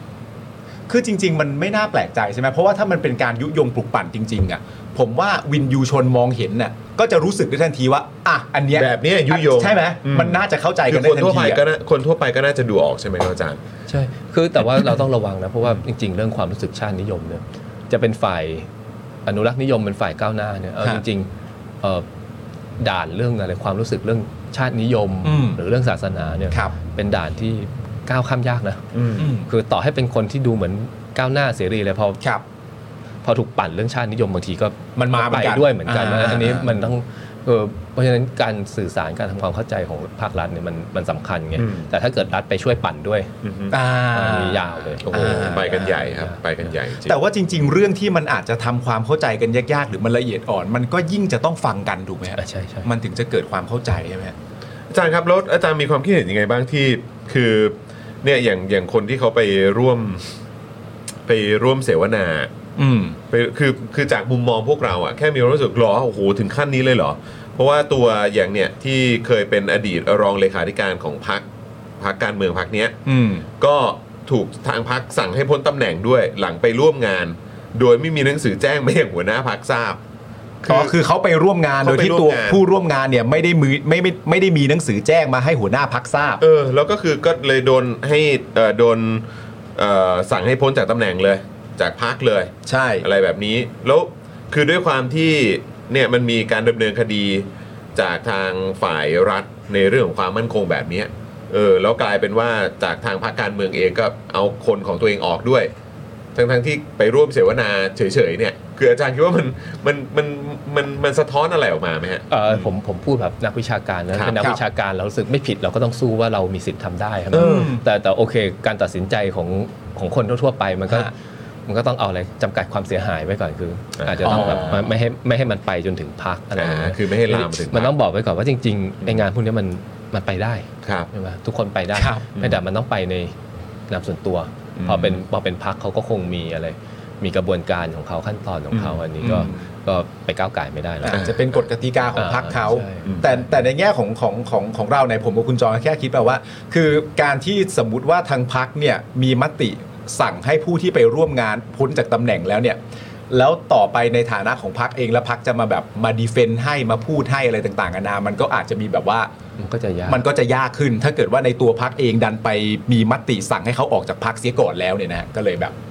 ก็เลยแบบแต่และซึ่งนะตอนนี้เราก็พยายามหาคำตอบอยู่นะ อ่ะ เรา ก็ พยายามติดต่ออยู่นะ เออล่าล่าสุดเนี่ยมีโพสต์ของทางคุณกันวีขึ้นมานะครับ อืม นี่อ่ะอยู่บนจอตอนนี้ อันนี้ของอ๋ออันนี้ของตอนวันที่ 16 ใช่ไหมครับนะฮะ อ่านี่นานแล้ว ก็บอกว่าเอ่อพ้นจากตำแหน่งรองโฆษกพรรคเป็นธรรมเอ่อด้วยในการประชุมอ่าอันนี้ก็ระบุมาใช่ไหมครับ คุณกนวีว่ากนวีย้ำไม่สนับสนุนการแบ่งแยกดินแดน ไม่ได้อยู่เบื้องหลังการเปิดตัวขบวนการนักศึกษา แห่งชาติเชื่อถูกพุ่งเป้าทำลายทางการเมือง ยื่นยุบพักเพื่อล้มพักร่วมรัฐบาลจากนโยบายที่กระทบกับผลประโยชน์ของหน่วยงานความมั่นคง พร้อมชี้แจงงดออกเสียงมติ กรรมการบริหารพักเป็นธรรมให้รองเลขาธิการ รองโฆษกพักพ้นจากตำแหน่งระบุเป็นไปตามข้อบังคับพักอันนี้ก็คือก็ก็คงอย่างที่อาจารย์บอกใช่ไหมก็คือหมายว่า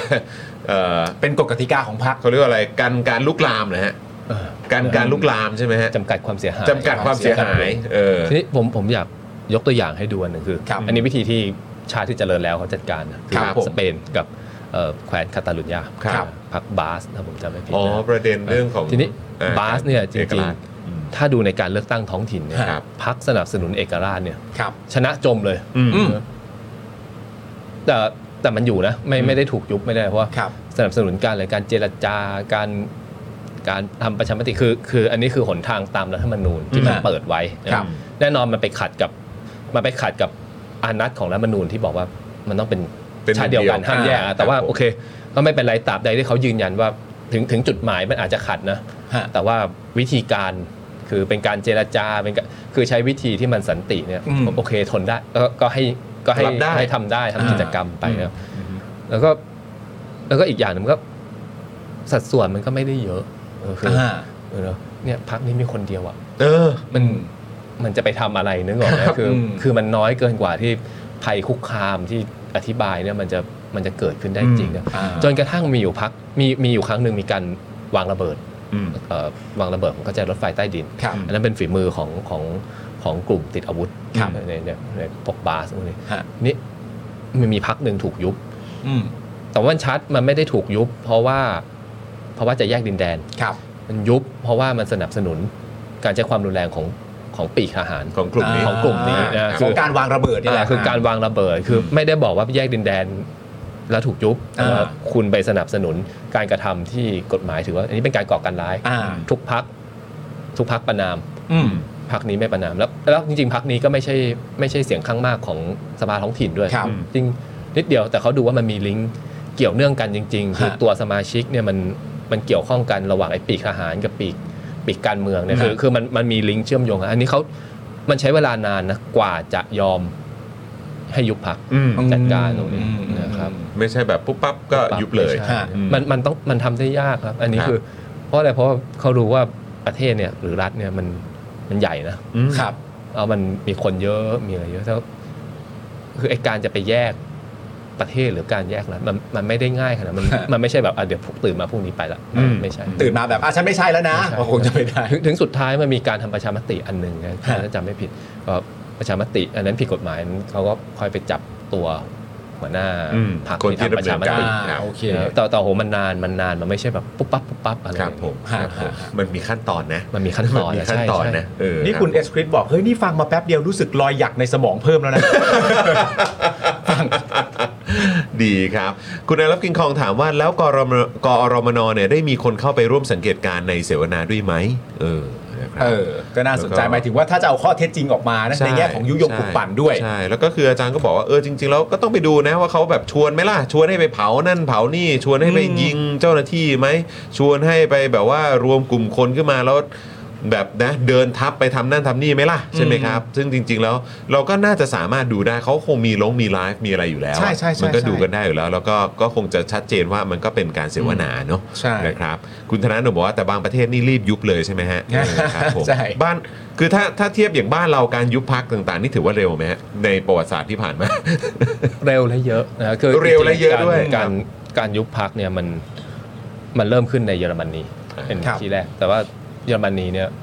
ผ่านมาหลังสงครามโลกเนี่ยผ่านมา 80 กว่าปีเนี่ยยุบไปสองพัก อืม พักหนึ่งคือมีอุดมการณ์นีโอนาซี ครับ อีกพักเป็นคอมมิวนิสต์แต่คอมมิวนิสต์เนี่ยเขายุบช่วงสงครามเย็น พอหลังจากช่วงสงครามเย็นที่ภัยคุกคามจากโซเวียตมันหมดไปเนี่ย ครับ พรรคคอมมิวนิสต์อยากอยากมีก็มีไปเพราะเขารู้มันหมดความเป็นภัยคุกคาม อ๋อโอเค นึกกมันมันจบช่วงหลังๆเนี่ยมันก็ไปใช้วิธีการจำกัดทที่ค่อนข้างจำกัดคือเลยงดการสนับสนุนเงินทุนให้กับพรรคและกองพวกกองทุนพรรคการเมือง ครับ ว่าไม่อนุญาตให้ลงสมัครรับเลือกตั้งในครั้งนั้นเป็นรายคน หรือจับกลุ่มเป็นรายคน อืม เขาไม่ได้ลงโทษพรรคคราวนี้เขาพยายามแบบ เป็นรายบุคคล จำกัดมากนี่พอจากเยอรมนีมันมันก็ออกไปในยุโรปก็มีสเปนอย่างเงี้ยสเปน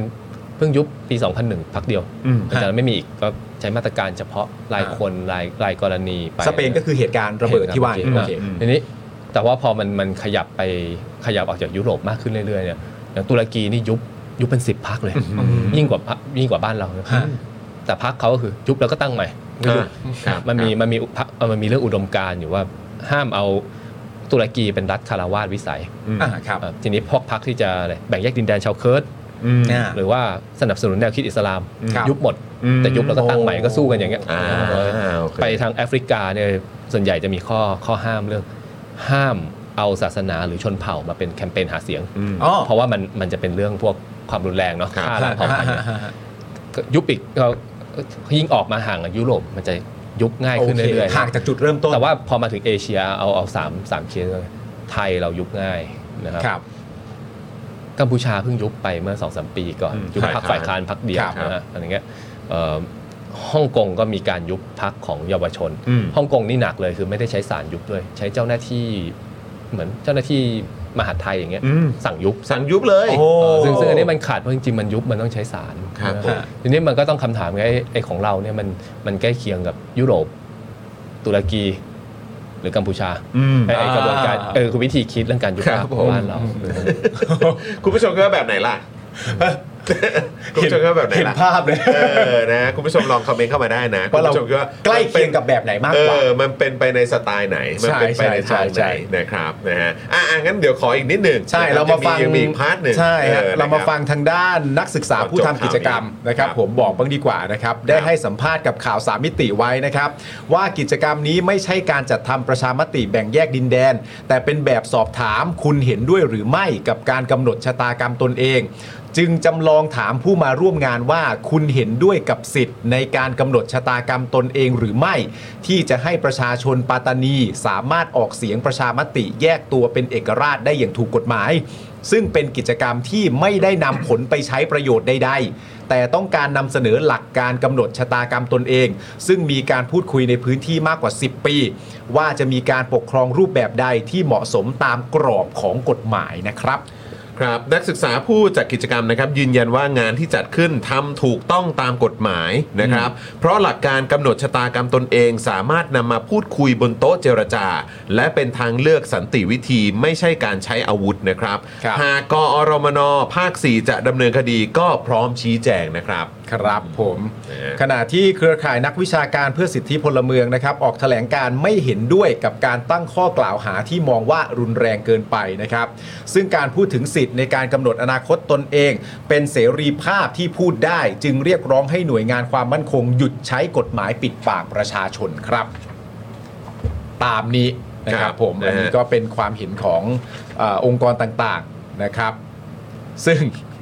อันแรกย้อนกลับมาที่อาจารย์เข็มทองพูดไว้ที่บอกว่า ถ้าเกิดว่ากรมนเริ่มต้นโดยการบอกเราว่า อันนี้ไม่ได้ตั้งใจจะกลั่นแกล้งนะ ก็ให้ตีความเอาว่าแปลว่า ใช่ อะไร ซึ่งซึ่งซึ่งก็เลยอยากถามอาจารย์ว่าเออเนี่ยคือคือประเด็นคือมันอย่างนี้ครับคือเราแค่มีความรู้สึกว่าเออเนี่ยทางทางนักศึกษาผู้จัดกิจกรรมเนี่ยก็มองว่ามันไม่ได้ผิดกฎหมาย แล้วก็พร้อมชี้แจง แล้วก็มันก็มีหลักการนั่นนั่นนู่นนี่ทุกอย่าง แต่พอพักเป็นธรรมอ่ะเนี่ยเขาถอนเขาเขาเนี่ยมีการมีบทลงโทษ กับตัวคนที่ไปร่วมร่วมงานอะไรอย่างเงี้ยอ่ะเข้าเข้าใจว่าอ่ะคุณคุณไม่ได้มีการทำหนังสืออะไรแจ้งก่อนแต่คือแบบมันมันมันมันมันมันจะสะท้อนให้มีความรู้สึกไหมว่าอ้าวถ้าเกิดก็อย่างที่บอกถ้าเกิดไม่ผิดอ่ะ อืม ใช่ไหมฮะแล้วทำไมถึงไปขับเขาออกล่ะ หรือว่าเออให้เขาลงโทษหรือว่าให้เขาออกจากตำแหน่งล่ะอะไรเงี้ยคืออาจารย์มีความคิดเห็นว่ายังไงครับ เพราะว่าคือมันก็กลายเป็นว่าเหมือนคราวเนี้ยเด็กๆ หรือว่าผู้จัดกิจกรรมเนี่ยก็ดูเหมือนว่าก็ลอยเทงเต้งอยู่อะ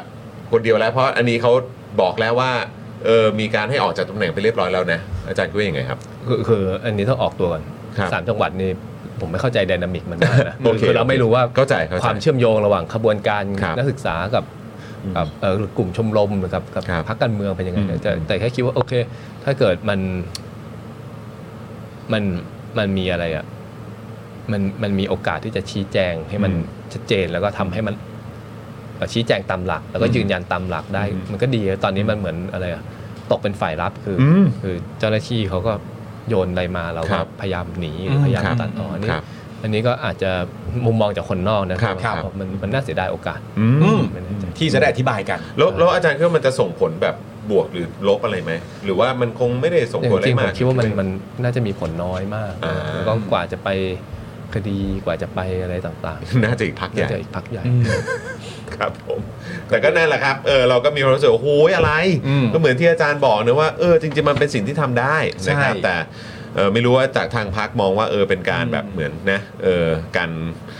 ว่าเดี๋ยวมันจะ อืม เหมือนเลยเถิดไปมากกว่านี้หรือเปล่า ใช่ ใช่ไหม แล้ว ลุก ประเด็น ลามไปมากกว่านี้ และเป็นในความจริงคือ 4 ข้อหาหลัก ๆ ที่ถูกกรมนภาค 4 ได้แจ้งมาเนี่ย อืม กับคำอธิบายของนักศึกษาผู้จัดกิจกรรมเนี่ยก็ไปกันคนละเรื่องเลย ไม่ได้ฟังดูว่าจะไปเข้าข่าย 4 ข้อที่ว่านั้นแต่อย่างใด ซึ่งก็ย้ำอีกครั้งนะครับว่า 4 ข้อหาหลักๆ ที่โดนเนี่ยก็มีฐานละเมิดรัฐธรรมนูญ ครับ ตระเตรียมการกรบฏ อืม ยุยงปลุกปั่น และอ้างยี่ซ่องโจรนะครับ ครับผ นะ ม ฮะก็อย่างที่คุยกันไปนะครับว่าเครือข่ายนักวิชาการเพื่อสิทธิพลเมืองเขาก็บอกว่า เฮ้ย อันนี้มันเป็นการตั้งข้อกล่าวหาที่มันรุนแรงเกินไปไหม อืม นะครับคุณผู้ชมคิดว่ายังไง ลองคอมเมนต์กันเข้ามาได้นะครับ ครับ นะแล้วก็มีมีความคิดเห็นยังไงในประเด็นของการ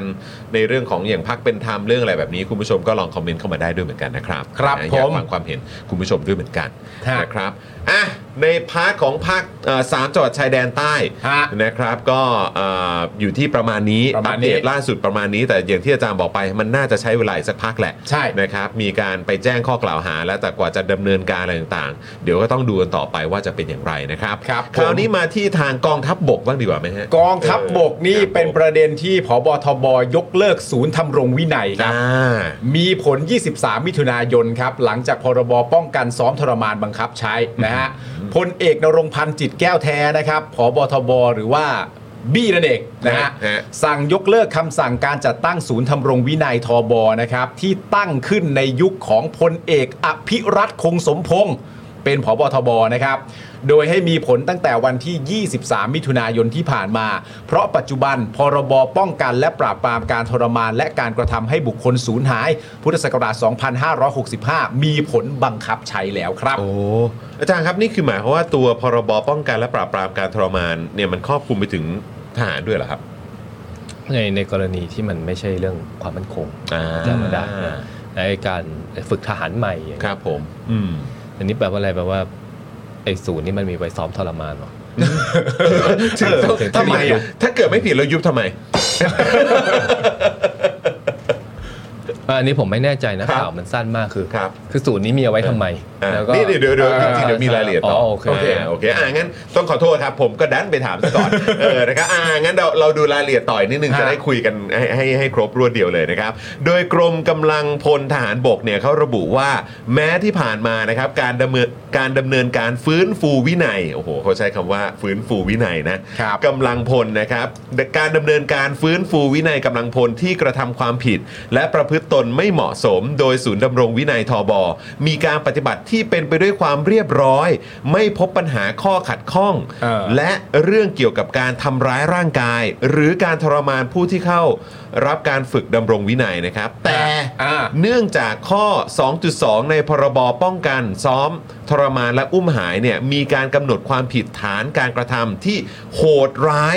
ไร้มนุษยธรรม ครับ หรือย่ำยีศักดิ์ศรีความเป็นมนุษย์ อืม ซึ่งยังไม่มีคำจำกัดความที่ชัดเจน ว่าการกระทำลักษณะใดจะเป็นความผิดตามอ่าฐานความผิดนี้ อ๋อ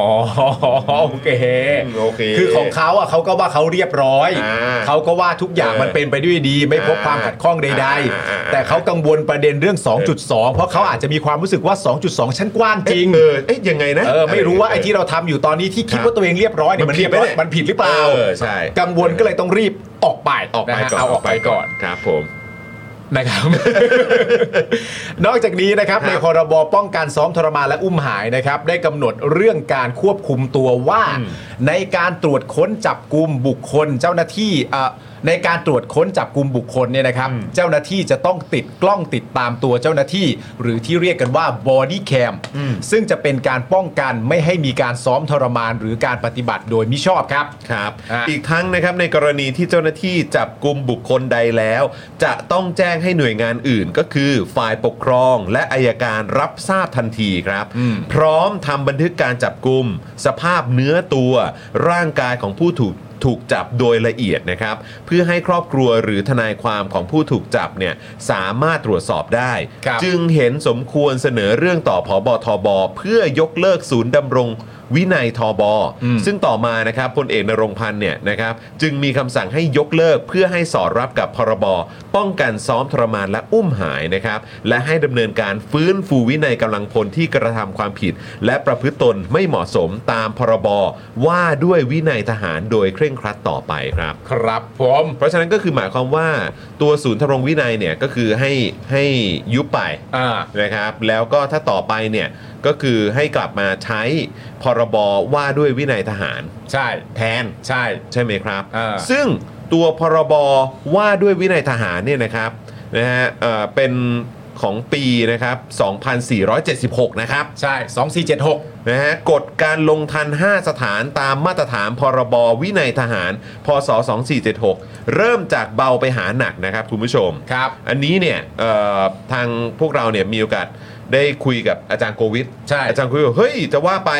ก็ถือว่าเป็นอะไรที่ ล้ำมาก ล้ำนะ อ่า 2476 นะ อ่าน นะครับ เพราะว่าอย่างหนึ่งครับเป็นภาคทันหรือทำทันบน อืม อันนี้เป็นเป็นมาตรเอ่อเป็นการลงโทการลงทัน 5 สถานนะครับ ครับ เริ่มจาก 1 เป็นภาคทันหรือทำทันบน อืม 2. ทันตกรรมนะครับ ด้วยการให้ทำงานสุขา การโยธา อยู่เวรยาม อันนี้ข้อสอง ข้อ3เนี่ยกักตัวให้อยู่ในสถานที่ใดสถานที่หนึ่ง ครับ ข้อ4เนี่ยกักขังก็คือถูกขังในที่ควบคุม อืม และ5เนี่ยอันนี้เป็นโทษที่รุนแรงที่สุดนะครับ ก็คือจำขังครับ ก็คือขังโดยส่งไปฝากให้อยู่กับความควบคุมของเรือนจำทหารครับ ครับ ซึ่งถือว่าอันนี้เนี่ยเป็นโทษรุนแรงที่สุด แต่ว่าที่มีการพูดคุยกับอาจารย์โกวิทแล้วเราให้ความเห็นว่าล้ำมากเนี่ย อืม อันเนี้ยเกิดขึ้นตั้งแต่ 2476 ครับ ซึ่งจากเบาไปหาหนัก ซึ่งตั้งแต่ข้อ 1 ยันยาวไปถึงข้อ5เนี่ยนะฮะอันนี้คือพรบวินัยทหารนะคุณผู้ชม อืม ไม่มีข้อไหนเลยที่พูดถึงการแตะเนื้อต้องตัวนะ การโดนเนื้อโดนตัวกั โดนเนื้อโดนตัว ลงโทษโดยแบบใช้ความรุนแรงอะไรเงี้ย เออ เออนะครับ ตั้งแต่ 2476 นะ อืม ถ้าเป็นพรบวินัยทหารเนี่ยไม่มีอันไหนพูดถึงการที่สามารถจะไปสัมผัสตัว อืมใช่ ของบุคคลที่ถูกลงโทษได้เลยอะ ครับ นะครับผม นะฮะ ทั้ง 5 ข้อ งั้นถามอาจารย์ก่อนดีกว่าครับ อาจารย์คิดว่ายังไงบ้างครับ ในประเด็นนี้แล้วก็เรื่องที่เขาก็มีความกังวลเรื่องของพรบป้องกันซ้อมทรมานที่มีการบังคับใช้เขาก็ไม่อยากมีปัญหาตรงจุดนี้ อืม จริงๆมันเลยเราเราก็ไม่รู้จริง ๆ ข้างในมันทำอะไรคือคือเรารู้แล้วพรบวินัยทหารเนี่ยมี 5 ข้อ ครับครับ ในศูนย์ทำรงเนี่ย ไม่รู้ข้างใน ไม่รู้ ว่ารายละเอียดเป็นยังไง ซึ่งซึ่งซึ่งจริงๆเนี่ยถ้าพูดถึงตามกฎหมายเนี่ยต่อให้คุณมีศูนย์ทำรงวินัยเนี่ย ครับ มันก็ยังต้องใช้พรบวินัยทหารในการจัดการอยู่คือศูนย์มันเป็นแค่ อ่า มันเป็นแค่อะไรอะสถานที่มันเป็ คนรับ แค่กระบวนการใช่ไหมแต่ว่า ครับ ตัวเนื้อหาว่าคุณทำอะไรได้เนี่ยยังไงคุณก็คือสมมติมันมีพรบหนึ่งมันบอกทำได้แค่ 5 อย่างเนี่ยมันไม่ใช่ว่าถ้ามีศูนย์นี้คุณจะไปทำอย่างที่ 6 ที่ 7 อ่าเออ จะจะอยู่ที่ไหนมันก็ต้องทำได้แค่ 5 อย่าง ครับ กฎหมายมันอนุญาตไว้ให้แค่นั้น คล้ายๆว่าครอบไว้ เออเพราะ อ่า เพราะพรบมันมันติดไปทุกที่อะ อืมอืมอืม จะอยู่ในศูนย์หรืออยู่นอกศูนย์มันก็ ครับ คุณจะมีศูนย์จะเปิดศูนย์ก็เปิดไป อืม ใช่ อืม ทีนี้อ่าอันนี้ก็เรื่องหนึ่งแต่ว่าคือกองทัพเนี่ยมันมีปัญหาเรื่องความน่าเชื่อถืออยู่แล้ว ใช่ครับ ก็คือคือเรื่องอะไรอะ เรื่องความการใช้ความรุนแรงอะไรที่มันไม่ได้อยู่ในตำราเนี่ยเราก็ได้ยินบ่อย มาเยอะ ๆนะครับ อืม ได้ ครับ ยินมาเยอะว่าเอ้ยคือสอบไม่เจอใครทำผิดหรือผิดนิดหน่อยเลยแต่ว่า ค จ รับ ริงๆข้างในมีการเอ่อละเมิด อืม ละเมิดสิทธิ์ละเมิดเนื้อตัวร่างกายถูกไหมฮะอย่างเราได้ยินพวกเอ่อการทรมานการทำอะไรพิสดารกับ ครับ กับ เรื่องเล่าก็มีเยอะฮะ ต่งๆ ภาพเพิ่มอะไร ภา ต่า พ ง อะไรต่างๆนะเอ่อ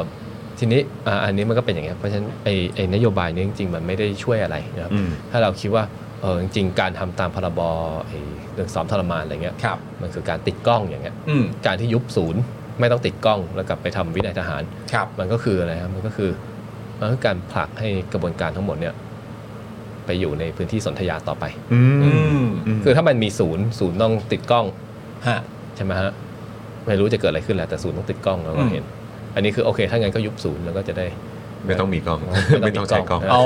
ซึ่งซึ่งอันนี้มันก็ไม่ไม่สอดคล้อง ดูมันไม่ได้แก้ แก้ ปัญปัญ หา หาประสงค์ของ มครั ไอ้ บ พรบต่อต้านการอุ้มหายและซ้อมทรมาน อืม เออ คือคือที่ต้องถามอาจารย์ด้วยเพราะว่าคืออาจารย์ครับทำไมมันเหมือนแบบว่าอย่างแบบการดำเนินคดีการอะไรต่างๆ ดูแบบมันก็มีสารทหาร มันก็มีแบบเออเรื่องนี้เกิดขึ้นภายในตรงนี้เราก็แยกกันไปแค่เฉพาะของทางฝั่งทหารเขานะอันนี้ไม่เกี่ยวกับพลเรือน คือในมุมมองของอาจารย์ ซึ่งอาจารย์พอจะอธิบายหรือหรือแชร์ให้เราฟังได้ไหมครับว่าเออแบบมันมันมันก็ถูกต้องแล้วที่เป็นอย่างนี้หรือเปล่าครับ หรือว่าจริง ๆ แล้วตามตามหลักการเอ่อการเป็นประเทศแบบประชาธิปไตยอะไรอย่างนี้ด้วย คือจริง ๆ แล้วมันก็ควรจะเข้ามาอยู่ในพาร์ทของเอ่อการขึ้นศาลพลเรือน หรือว่าการที่เอ่อในภาคของพลเรือนเข้ามาตรวจสอบได้มากขึ้นหรือเปล่าอาจารย์คิดว่าอย่างไงครับ ๆทีนี้จะแยกก่อนนะอันอันนี้เป็นเรื่องวินัย ครับ วินัย โอเค ว่าเรื่องเรื่องของเขาเรียก insubordination อ่า ไม่เชื่อฟัง อ่า ครับ โอ อัน เค นี้ผู้บังคับบัญชาสั่งคำลงวินัยได้เลย อ๋อโอเคครับผม ไอ้พวกนี้คืออะไร เช่นอะไรสูบบุหรี่อะไรไม่ทำงานกระ อ่า ทำกระเดืองอะไร ครั ก็ บ ผม ลงโทษไปเลย อ่าโอเค แต่ว่าสารทหารนี่ไปเคียนเลยอาญาทหาร อืม ครับ เป็นคดีที่ทหารเนี่ยไปทำผิด อืม ตัวคดีอาญาทหารเนี่ยจริง ๆ มันมีปัญหา ไม่ใช่เฉพาะเราแต่ว่าทั่วโลกมันมันมีคำวิจารณ์ในเรื่องว่ามันมันมันไม่โปร่งใสหรือมาตรฐานมันไม่เท่ากับ ครับ ไม่เท่ากับสารอื่นๆนะ ครับ มันมันก็มีข้อแก้เหมือนกับว่าเอ่อการปฏิบัติตนการใช้ชีวิตทหารเนี่ยมันมันมี judgment มันมีดุลพินิษที่มันแตกต่างคนอื่นมาตรฐานทำอะไรไม่ทำอะไรเนี่ยมันต่างก็เลยต้องใช้สารพิเศษ ครับ อย่างว่าอันนี้เถียงกันได้แต่แน่นอนมันมีมันมีโปรเจกต์ที่ track ไอ้ที่เขาเรียก military justice ความยุติธรรมทางทหารเนี่ยทั่วโลกเห็นว่ามันถูกวิจารณ์ตลอดนะเพราะว่ามันรู้สึกว่ามันเข้าข้างทหารมากกว่าพลเรือนนะในในในสหรัฐมีเยอะแยะที่เป็นเคสที่ทหารเรารู้สึกว่ามันเกินเลยในการปฏิบัติ เพราะจริงๆทหารต่อให้ไปรบเนี่ยมันก็มีกฎหมายว่าด้วยสงครามว่าด้วย ครับ ว่าด้วย อะไรทำได้อะไรทำไม่ได้ ทำอะไรกับพลเรือนได้ทำอะไรไม่ได้บางทีมันรู้สึกว่าเฮ้ยคุณทำผิดนะมีพลเรือนได้รับความเสียหายแต่ว่าศาลก็ให้ปล่อยเป็นเรื่องของมันก็เลยดูว่าเหมือนช่วยกันนะฮะทีนี้อ่ะอันนั้นนี่คือ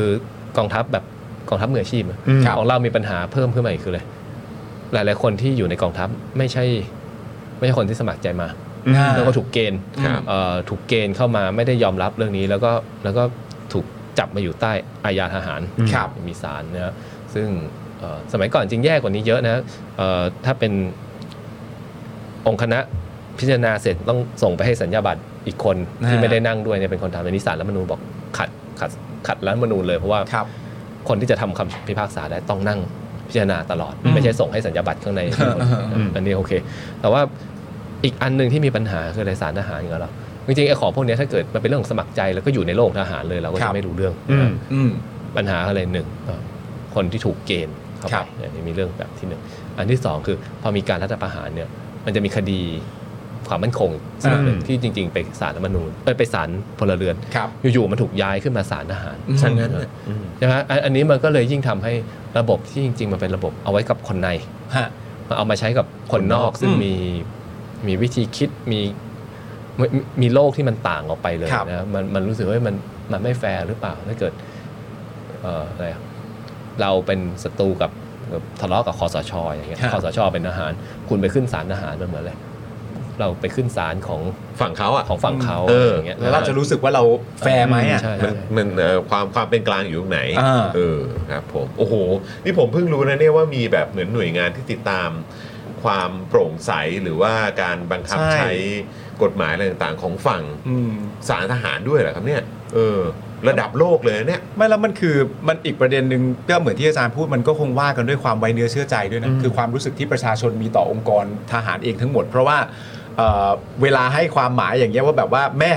จริง ๆ ของเราก็ปฏิบัติหน้าที่ด้วยความเรียบร้อยนะ แล้วก็ไม่พบปัญหาขัดข้องอะไรเลยนะ แต่ว่าติดนิดเดียวว่าพอมีพรบออกมาเนี่ย มันก็เลยจำเป็น เพราะว่ามันมีคำหลายคำที่แบบเหมือนเหมือนเราก็ยังไม่เข้าใจว่ามันแปลว่าอะไรอ่ะ อ่า เพราะไม่รู้มันแปลว่าอะไรก็กลัวจะไปผิดตามความผิดนี้ เออ เอ ซึ่ง อ ซึ่งก็เลยแค่แค่แบบว่าไอ้ตัวไอ้ตัวตัวพรบอุ้มหายเนี่ยอันนี้ก็คือมันมัน cover ไปถึงเรื่องของศูนย์ทำรงวินัยด้วยเลยเหรอครับ อาจารย์คือแบบว่าอันนี้ถามถามอีกครั้งเพื่อความเพื่อ อั คน วาม นี้ผ ชัด ม เจน อันนี้ผมต้องไปเช็คนะ เออ ไม่กล้ารับ เพราะอันนี้มันก็เป็นศูนย์ทำรงวินัยนะ แต่ผมเข้าใจว่าผมเข้าใจวันนี้อันนี้ อืม อันนี้คลุมนะ อื มันจะเพราะจะต้องเป็นเรื่องพวกความมั่นคง อืม ที่มัน อ่า ที่มันเอามา แต่ถ้าตามนี้ก็ต้องคุมนะ ใช่ไหม เพราะว่าเขาให้เหตุผลเองว่าเป็นเพราะเช่นนี้อ่ะ ใช่ใช่ มัน ใช่ มันถึงใช่อ่ะมันถึงต้องเปลี่ยน นนี้ อะ อันนี้ดอกจันไว้ว่าผมไม่ชัวร์ อ่า โอ โอ เค เค สารภาพอย่างน่า ดอกจันไว้ก่อนดอกจันไว้ก่อน สารภาพอย่างน่าชื่นตาบาน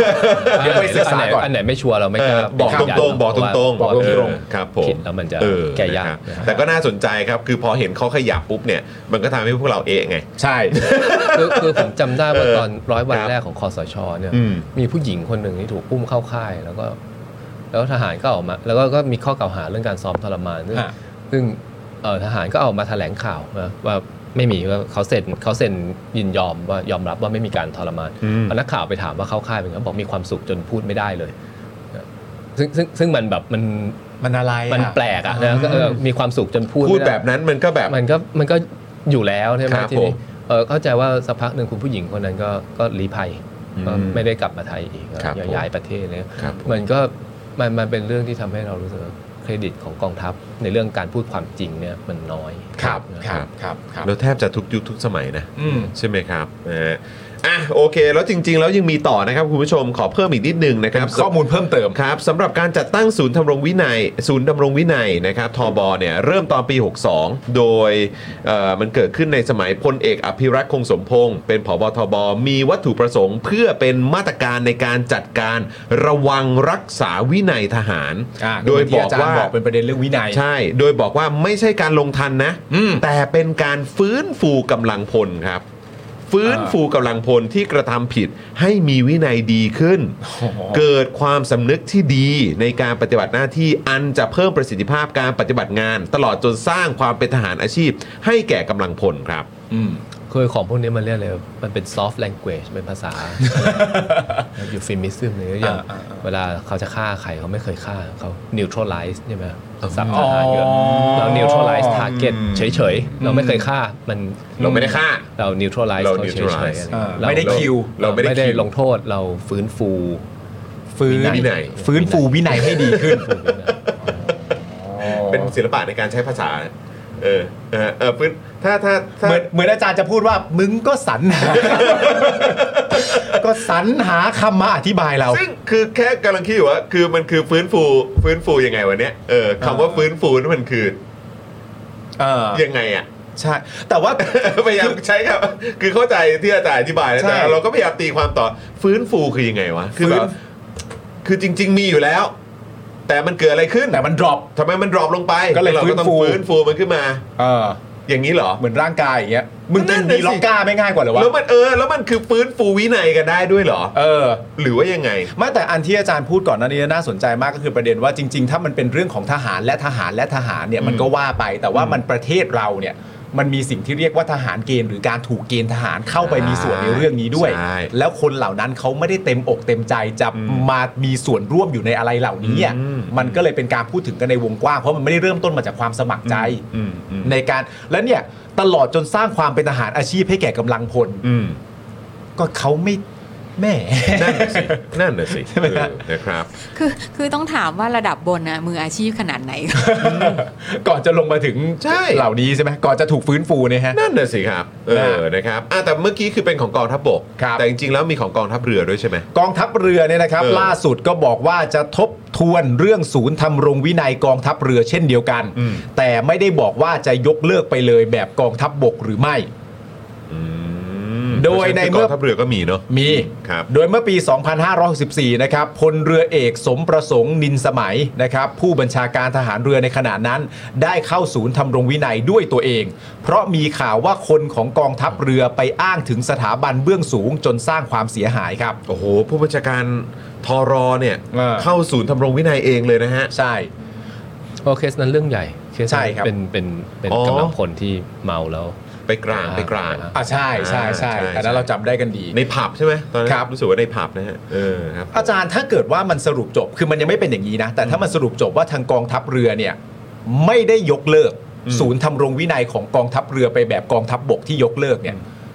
มันจะแปลความหมายออกมายังไงได้บ้างไหมฮะ มันต้องอยู่ที่ว่าเขาจะเขาจะปฏิบัติตามไอ้พรบ จะติด ห้าก ล้อง ข้อนั้นหรือเปล่า อ่ า หรือติดกล้องบอดี้ อ แค ธิ ร์ไหม บายได้ว่าทำอะไร อ่า เ บอกทุกขั้นตอบ ก น ทุกขั้นตอนนะ อ่า โอเค ถ้าแบบนั้นก็จบ โอเคโอเคโอเค ถ้าแบบนั้นก็จบก็ไม่มีปัญหาเออนะ อ่า ครับ อ่าอ่าอ่า แต่ว่าจริง ๆ แล้วก็อย่างที่อาจารย์บอกนะครับว่าเฮ้ยของบ้านเราเนี่ยมันก็มีคนที่ถูกเกณฑ์ไปด้วย ถูก มันก็มีประเด็นนี้ด้วยเราก็ต้องเออคำนึงนิดนึงนะ อืม ว่ามันเป็นอาจจะเป็นประเด็นที่แตกต่างกับของต่างประเทศเขานะค ครั รับบ เอ่อข้อมูลเพิ่มเติมให้คุณผู้ชมทราบด้วยนะครับก็คือสำหรับสถิติทหารเสียชีวิตในค่ายนะครับ อืม เท่าที่หาข้อมูลเบื้องต้นนะครับ ครับ ทางประชาไทยเคยรายงานไว้นะครับ ว่าตั้งแต่ปี 50 นะครับจนถึงปี 61 เนี่ยนะครับ พบว่าเท่าที่เป็นข่าวและสามารถเขียนข่าวได้นะครับ อืม มีทหารเกณฑ์เสียชีวิตไปแล้ว 14 รายนะครับ ครับ โดย 8 รายเนี่ยมีพยานหลักฐานเด่นชัดนะครับว่าถูกซ้อมทรมานครับ อืมน่าสนใจฮะ จริงของกองทัพเรือ อาจจะเอาศูนย์ไปไว้ในเรือดำน้ำก็ได้นะ มองไม่เห็นไป แต่เรือยังไม่มาเลยอาจาร ไหน ย์ ๆไม่มีเครื่องยนต์แล้วก็ อ๋อ ไปตั้งศูนย์ตรงนั้นแทน แต่ต้องมีบอดี้แคร์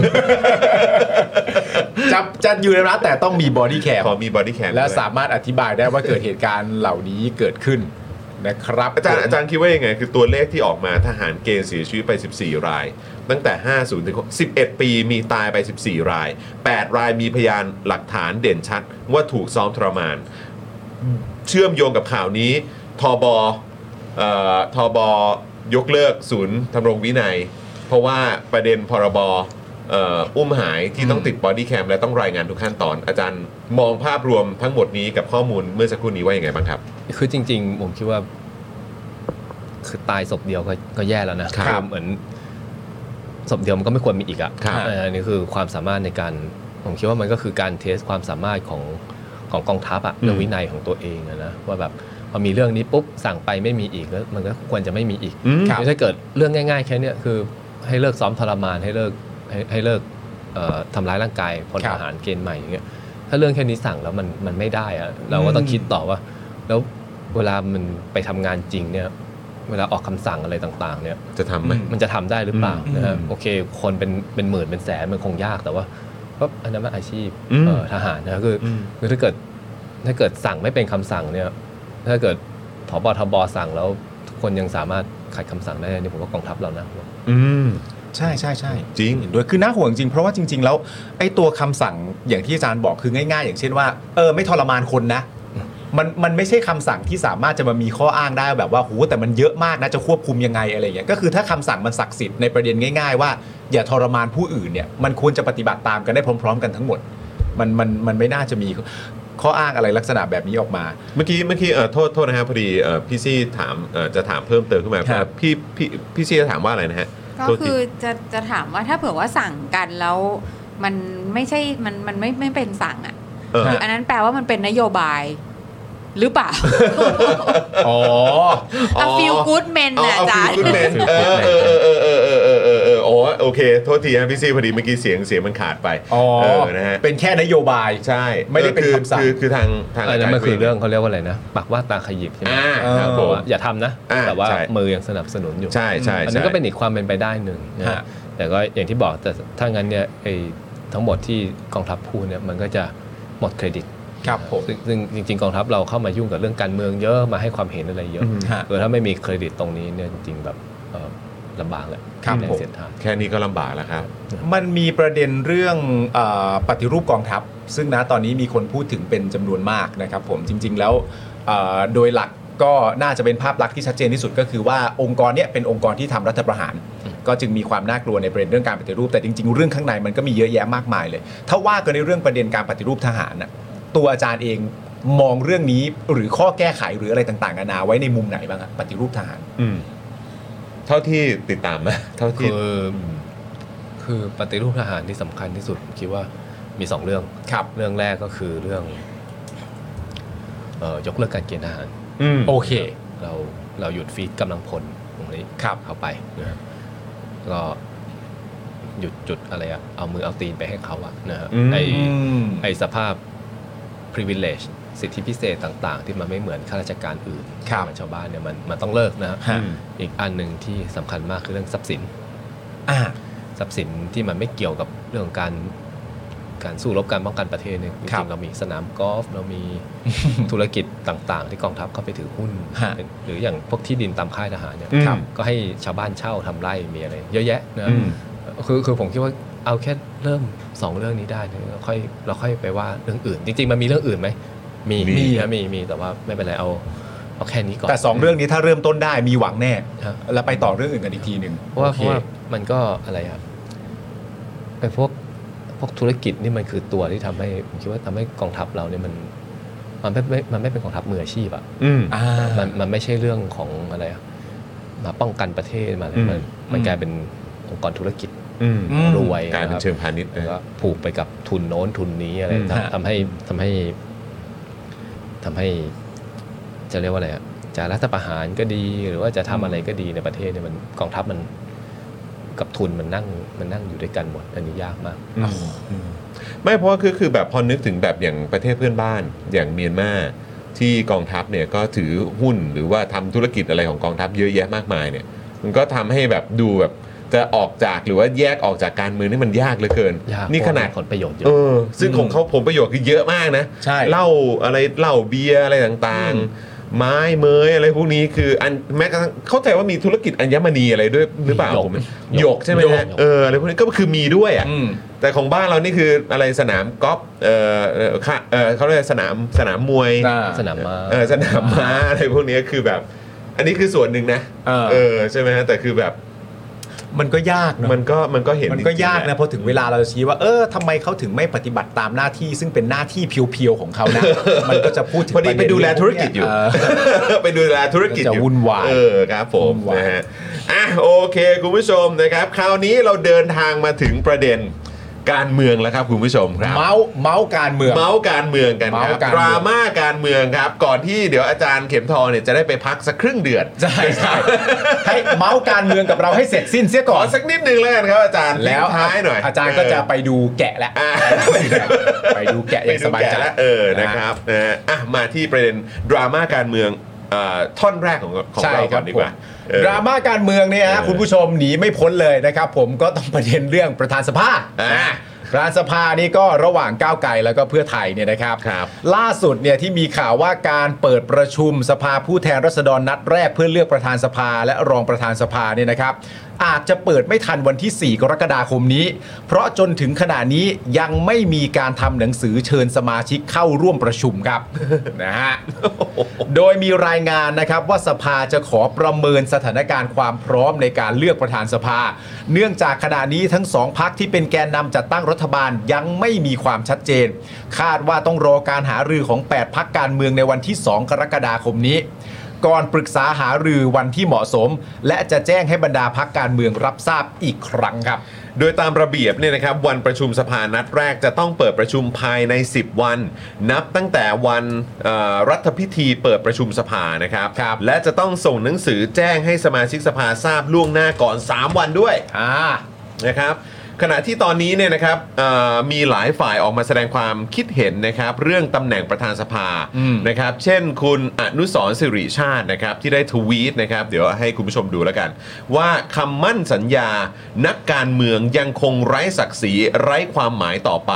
เพราะชอบเล่นบทปากอย่างใจอย่างก่อนเลือกตั้ง ให้คำมั่นสัญญาต่อประชาชน ทุกอย่างเพื่อปากท้องพี่น้องประชาชน แต่หลังเลือกตั้งคำมั่นสัญญาที่ว่านั้นถูกนำไปกองไว้บนพรมเช็ดเท้า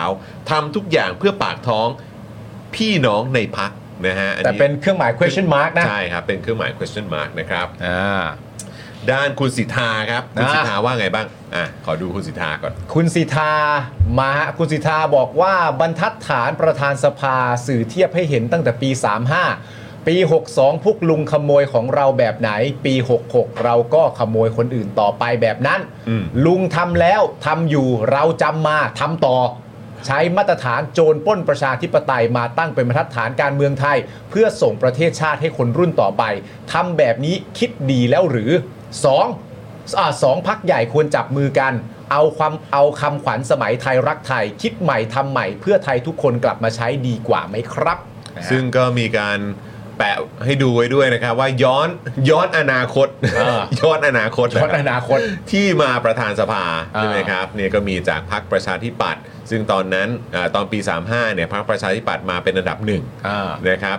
38 ชาติไทยมาเป็นอันดับหนึ่งก็เป็นประธานสภาเหมือนกันใช่ไหมฮะ อืม เอ่อตอน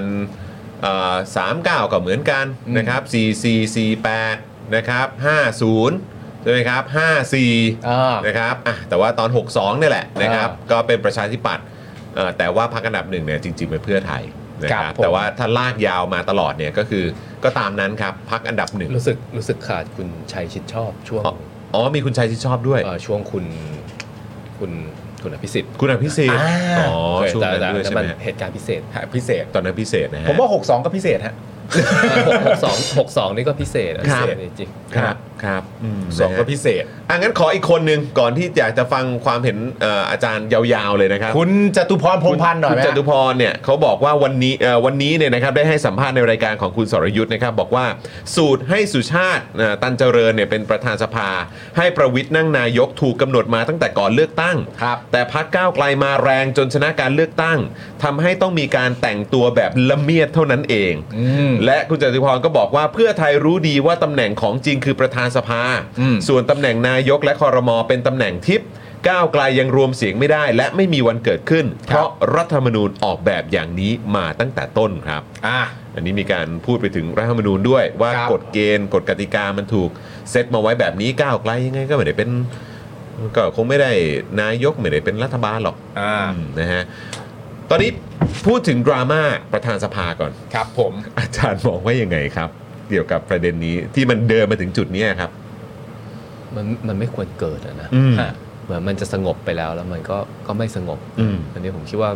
หลายคนที่โมโหเรื่องนี้คือโมโหเพราะรู้สึกว่าทำไมทำไมทะเลาะ อืม ทำไมเรื่องนี้ไม่จบสักที ครับ ผมผมก็ดูว่าน่ากังวลนะเพราะว่าเอ่อในอนาคตเนี่ยมันมันเป็นสองพักใหญ่ที่จะต้องที่น่าจะกลายเป็นอะไรอะ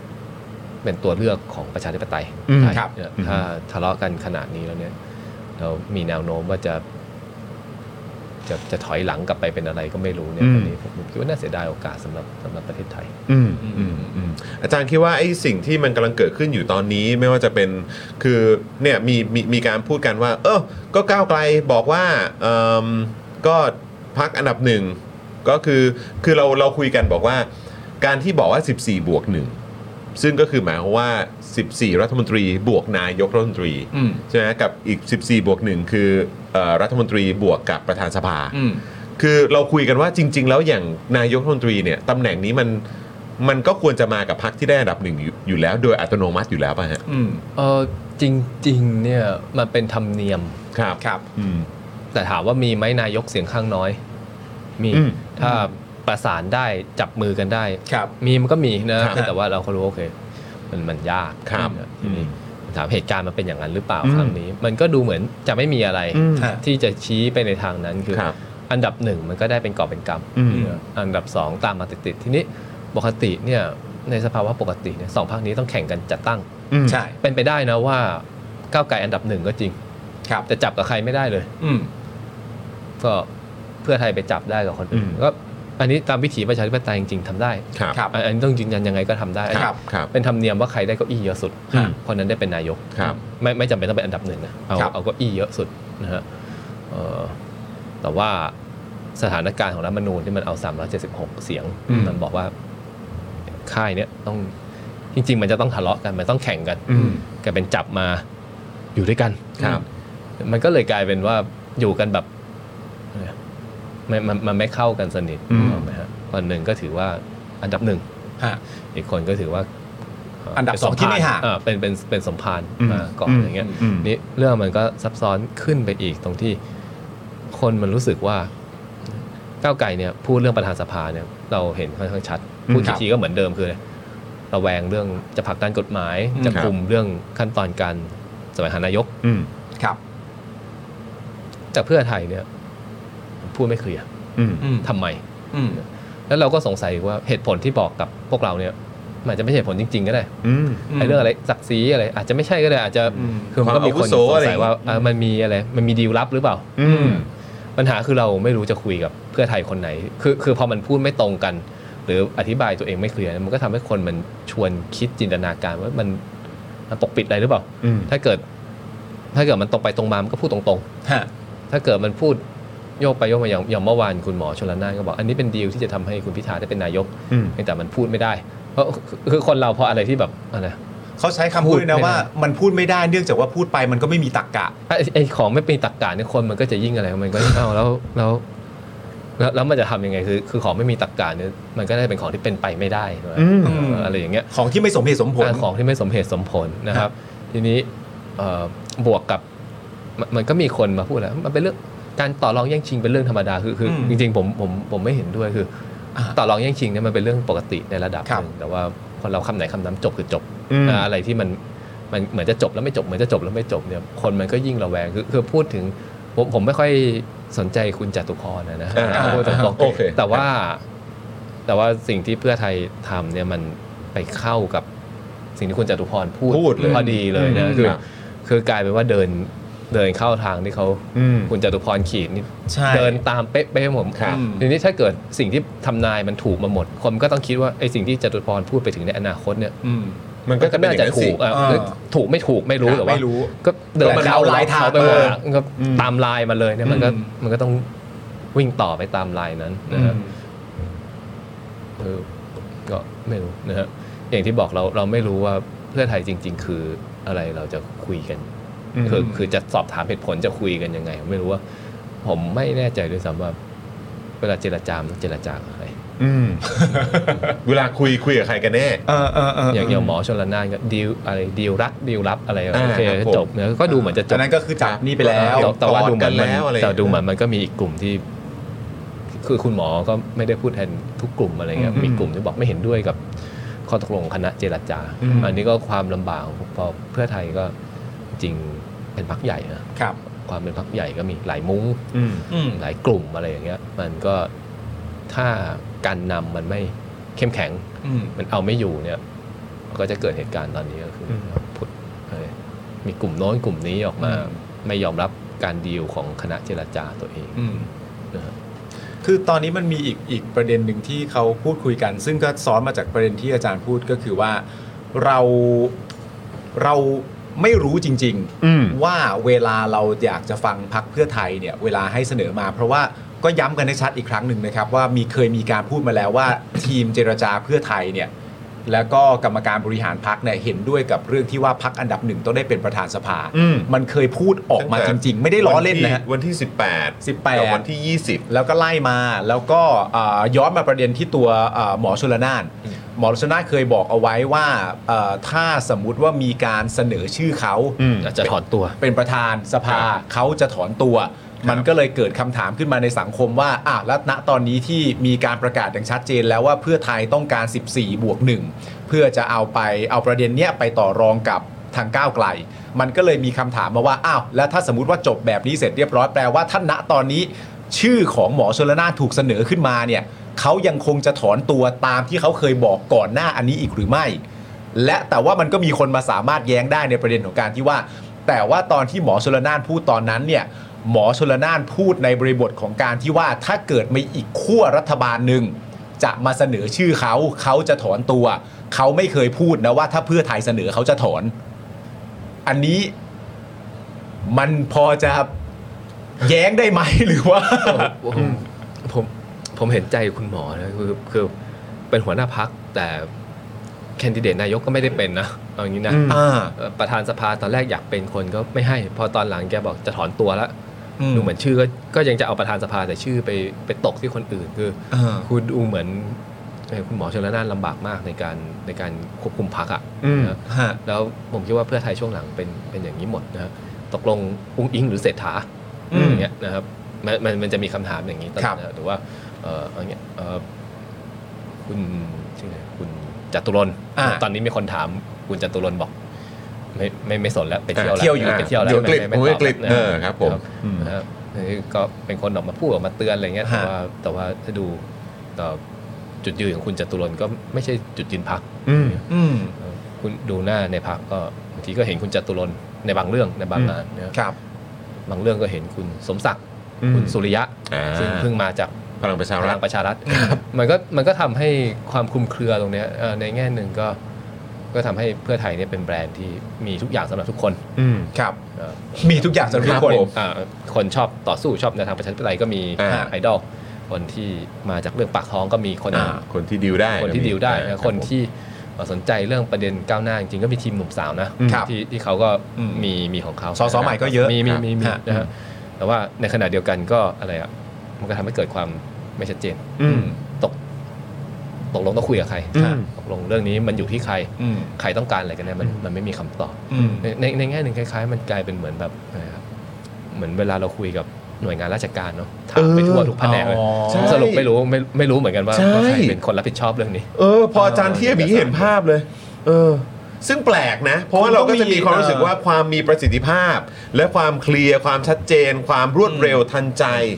ถ้าเป็นเมื่อก่อนน่ะเราก็จะมีเราจะยกเครดิตให้กับรัฐบาลสมัยคุณทักษิณเยอะว่าดูสิ เห็นไหมมาทำให้ระบบราชการอะไรต่างๆ มันมีประสิทธิภาพมากยิ่งขึ้น อืม แต่พอตอนนี้ย้อนกลับไปที่พักเองเนี่ย ก็อย่างที่บอกผมไม่รู้จะถามใคร เพราะว่าเอ่ออ่ะคุณหมอชนละท่านเอ่อมีมีบทบาทเป็นมีตำแหน่งเป็น หัวหน้าพักอ่ะ ใช่ไหมครับ แล้วก็มีหัวหน้าครอบครัว อ่ะ เพื่อไทยด้วย มีประธาน มีเอ่อมีประธานอะไรอย่างนี้ด้วย แล้วก็มีที่ปรึกษา ใช่ ใช่ไหมครับ หรือว่ามีเลขาธิการมีคณะกรรมการบริหารพักอีก อืม อะไรอย่างเงี้ยเราก็ เออ แล้วบางทีเราไม่รู้ว่าสรุปต้องถามใครต้องฟังใครและความชัดเจนเราจะชัดเจนและจบอะตรงไหนอะอันนี้มันเลยเป็นปัญหาหรือเปล่าครับ แล้วแบบนี้คือประชาชนผิดไหมครับ ถ้าเกิดว่าประชาชน ที่รับทราบข้อมูลข่าวสารเขาตั้งคำถามแล้วก็ยังสับสนอยู่อะครับ ผมคิดว่ามันตั้งได้ อืม นะครับ แล้วก็แน่นอนพักคงลำคาญแล้วแหละ อืม ตอบเป็นครั้งที่ 500ล้าน กว่อะไรเงี้ยคือ ครับผม คือคือผมเห็นใจคนตอบนะคนตอบก็ก็ตอบจริง ๆ นะ ครั ฮะ บ พยายามคอนวินสุกอย่างแต่ว่าคนทำเรื่องก็ ก็ทำไม่หยุดจริงๆ ครับผม คือคือคือคือคือก็ก็เห็นใจคนตอบแหละ แต่ว่าเอ่อถ้าพักมันไม่มีเอกภาพในการตอบในการ อืม อะไรอย่างเงี้ยผมคิดว่ามันมันยากที่จะทำให้คน โอ้ ไว้ใจนะครับคือคือพูดอันนึงมันก็ไม่แฟร์กับเพื่อไทยแหละนะครับ เพราะว่ามันดันมีคนจำนวนหนึ่งแบบไประแวงคุณทักษิณอะไรอย่างเงี้ยนะครับ อืม แต่ในขณะเดียวกันก็โอเคก็ได้คอร์ดคุณทักษิณในหลาย ๆ ปีที่ผ่านมามันก็ อืม มันก็ตั้งคำถามได้ช่วงช่วงใกล้ๆเลือกตั้งเองเอ่อที่ออกมาเรื่องแบบเดี๋ยวจะกลับบ้านเลยมันมันยิ่งทำให้คนเนี่ยหวั่นไหวเข้าไปใหญ่ ครับ นะครับ เพาะ ครับ เพาะคือมาเป็นช่วงที่คนแบบอะไรอะมันจะใช้คำว่าอะไรอะประสาทเสียง่ายอะ อ่า อะไรนิดเดียวคือ อืม มโนวิ่งไปไกล ในในเน็ตใช้คำว่าจังหวะนรก อ๋อแล้วก็ก็ มาแปลก ใช่ มาจังหวะแปลก นะฮะ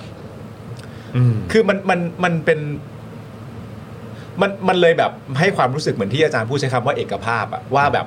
เอ่อถ้าสมมติว่าเราฟังคุณหมอชลนานตอบในวันนั้นวันนู้นวันนี้ เราก็จะมีความรู้สึกว่าเราสบายใจและทุกคนยิ้มแย้มแจ่มใสมันจะไปทางนี้นั่นนู่นนี่อะไรเงี้ยแต่ว่าพอมันเกิดขึ้น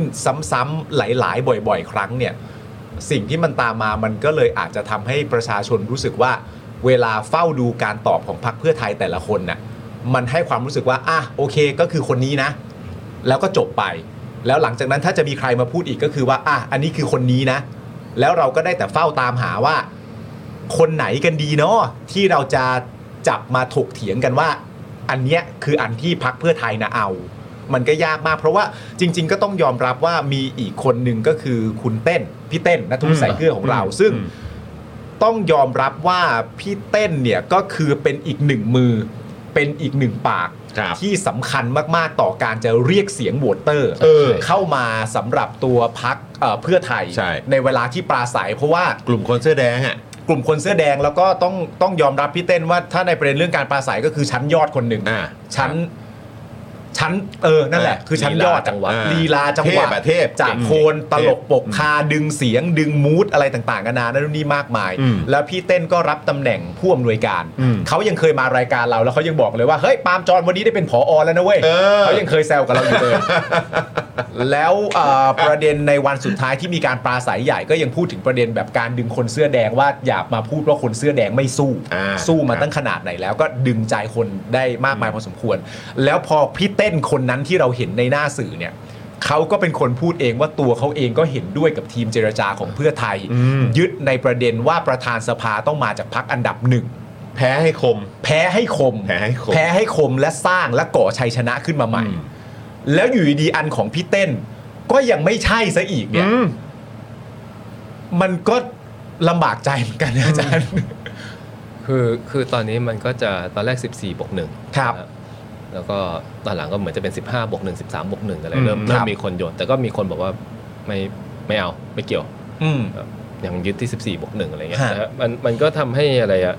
การพูดคุยมันมันยากไปหมด แล้วถามว่าสุชาตินี่ก็เป็นชื่อคาดคะเนกันไปเอง ครับ เราก็ยังไม่รู้ว่าจริงๆ จะเป็น ไอ้บวก เขาหรือเปล่า นึ่ง ใช่ จะเป็นใครนะ จริงๆ หว่า ก็ต้องวัดว่านี่คือเรื่องคาดคะเน หรือว่าเรื่องที่เขากลัวที่สุดเช่น รับปากได้ไหมว่าว่าคือคือผมพูดอย่างนี้ เราคาดหวังว่าวันที่ 4 ถ้าเกิดมีการมีการโหวต ครับ นายกขึ้นจริง ถ้าไม่เลื่อน ประธานส ประธานสภา ภาไม่ไม่แต่หมายถึงโอเคโหวตนายก ครับ ถ้าโหวตนายกเนี่ยไม่มีใครคิดว่าคุณพิธาจะได้รอบแรกอ่าผม อืม พูดเลยนะ โอเค มัน ครับ มันยากอ่ะ อืม อืม มันคงต้องหลายรอบอ่ะถ้า ครับ ถ้าเกิดจะมีครับ อืม ทีนี้มันก็มีความระแวงว่าประธานสภาเนี่ยจะออนเนอร์ไอการโหวตนี้กี่รอบ จะจะออนเนอร์คุณพิธากี่รอบ อืม ก็โอเคเอาพูดกันแบบเคร่งครัดเลยนะโหวตรอบที่หนึ่งถ้าไม่ผ่านเนี่ย ครับ ไอที่คอมมิชเมนที่ที่ผูกพันกันไว้เนี่ยมันก็มันก็จบแล้วนะ อืม อืม จะจะต่อก็ได้ ฮะ จะไม่ต่อก็ได้ทีนี้ อืม มันก็ต้องการคนที่อะไรอะให้หลักประกันว่าจะ เสนอ จะเสนอ อีก จะเสนอจนกว่าจะถึงที่สุด ครับ อย่างนี้นะอันนี้อันนี้แค่ด่านแรกนะ ครับ ยังไม่รวมพวกนโยบายต่างๆ ซึ่ง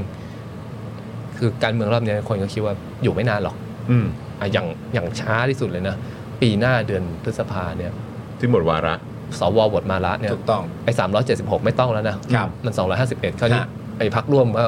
สามารถ ได้แล้วนี่ ปจับกลุ่มอะไรกั ครั น บ ตามชอบใจมันก็เหลืออยู่ปีเดียวหรือหรือน้อยกว่าปีแล้วตอนนี้ อืม งั้นมันยิ่งมีความรู้สึกว่าร้อยวันแรกเนี่ยมันต้องเอาพรบสำคัญสำคัญๆเนี่ย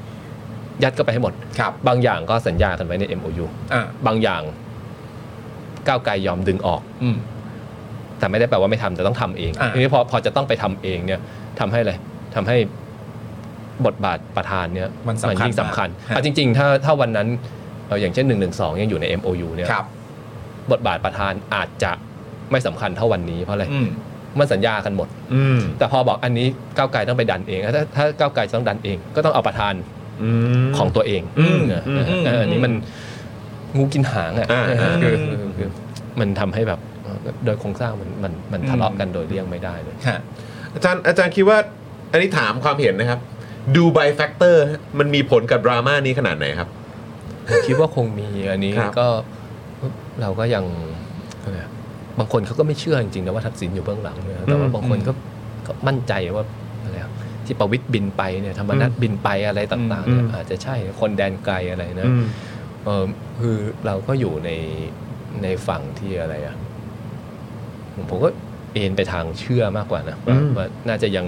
มีบทบาทอยู่ยังยังมีอะไรฮะยังมี ยังมีเซ อำนาจยังมีเซในการกำหนดทิศทางอยู่ผมไม่รู้มีมากแค่ไหน ครับ เพราะมันเวลามันผ่านมาแล้ว แต่ผมเชื่อว่าด้วยบารมีคุณทักษิณเนี่ยยังไงใครก็ฟัง เพราะแกเป็นคนที่จริงๆก็พูดเก่งฉลาดแล้วก็ ครับ มีบารมีนะเป็นคน ครับ มีบารมีอะถ้าใคร ครับ เจอก็คือแบบรู้สึกว่า ผมก็ก็ฟังได้อะแกก็มีประสบการณ์ในแบบของแก ซึ่งอีกไม่นานก็จะกรกฎาแล้วนะ ถ้าใกล้ถึงวันที่จะกลับมาแล้ว วันนี้ 29 แล้วนะ เออ นะฮะ ซึ่งตัวตัวตัวอาจารย์เองซึ่งติดตามการเมืองมาครับแล้วอาจารย์เห็นหมายถึงว่าที่ติดตามเราอาจารย์เห็นเส้นที่มันมาถึงจุดนี้ไหมเส้นที่มันมาถึงจุดที่ว่าอยู่ดีๆทำไมทำไมพักเพื่อไทยอ่ะซึ่งเป็นพักใหญ่อ่ะแล้วก็แล้วก็คลุมอยู่ในฝากฝั่งประชาธิปไตยมาอย่างยาวนานเนี่ยทำไมณปีเนี้ยพศเนี่ยปี 66เนี่ยถึงกลายเป็นพักที่กลายเป็นตัวละครที่ใคร ๆ ก็รุมไปไม่ไว้ใจเขาอ่ะ ซึ่งในขณะเดียวกันคนที่เป็นโหวตเตอร์ของกองเชียร์พักเพื่อไทยก็รู้สึกรำคาญเรื่องนี้ รู้สึกโกรธกับเรื่องนี้ว่า สังคมมันเป็นอะไรกันนักหนาว่าถึงรุมมาไม่ไว้ใจกันแต่กูเนี่ย มันมันสมเหตุสมผลไหมที่เพื่อไทยถูกไม่ไว้ใจอยู่นะตอนนี้ หรือว่ามันมีเส้นมาให้พออธิบายได้พอสมควรเหมือนกันว่า มันก็มันก็เป็นไปได้ที่สังคมจะสงสัย วันที่ผมคิดว่ามันเป็นจุดแตกหักในระดับหนึ่ง ฮะ คือวันเสนอชื่อทูลกระหม่อมหญิงอุบลรัตน์เป็น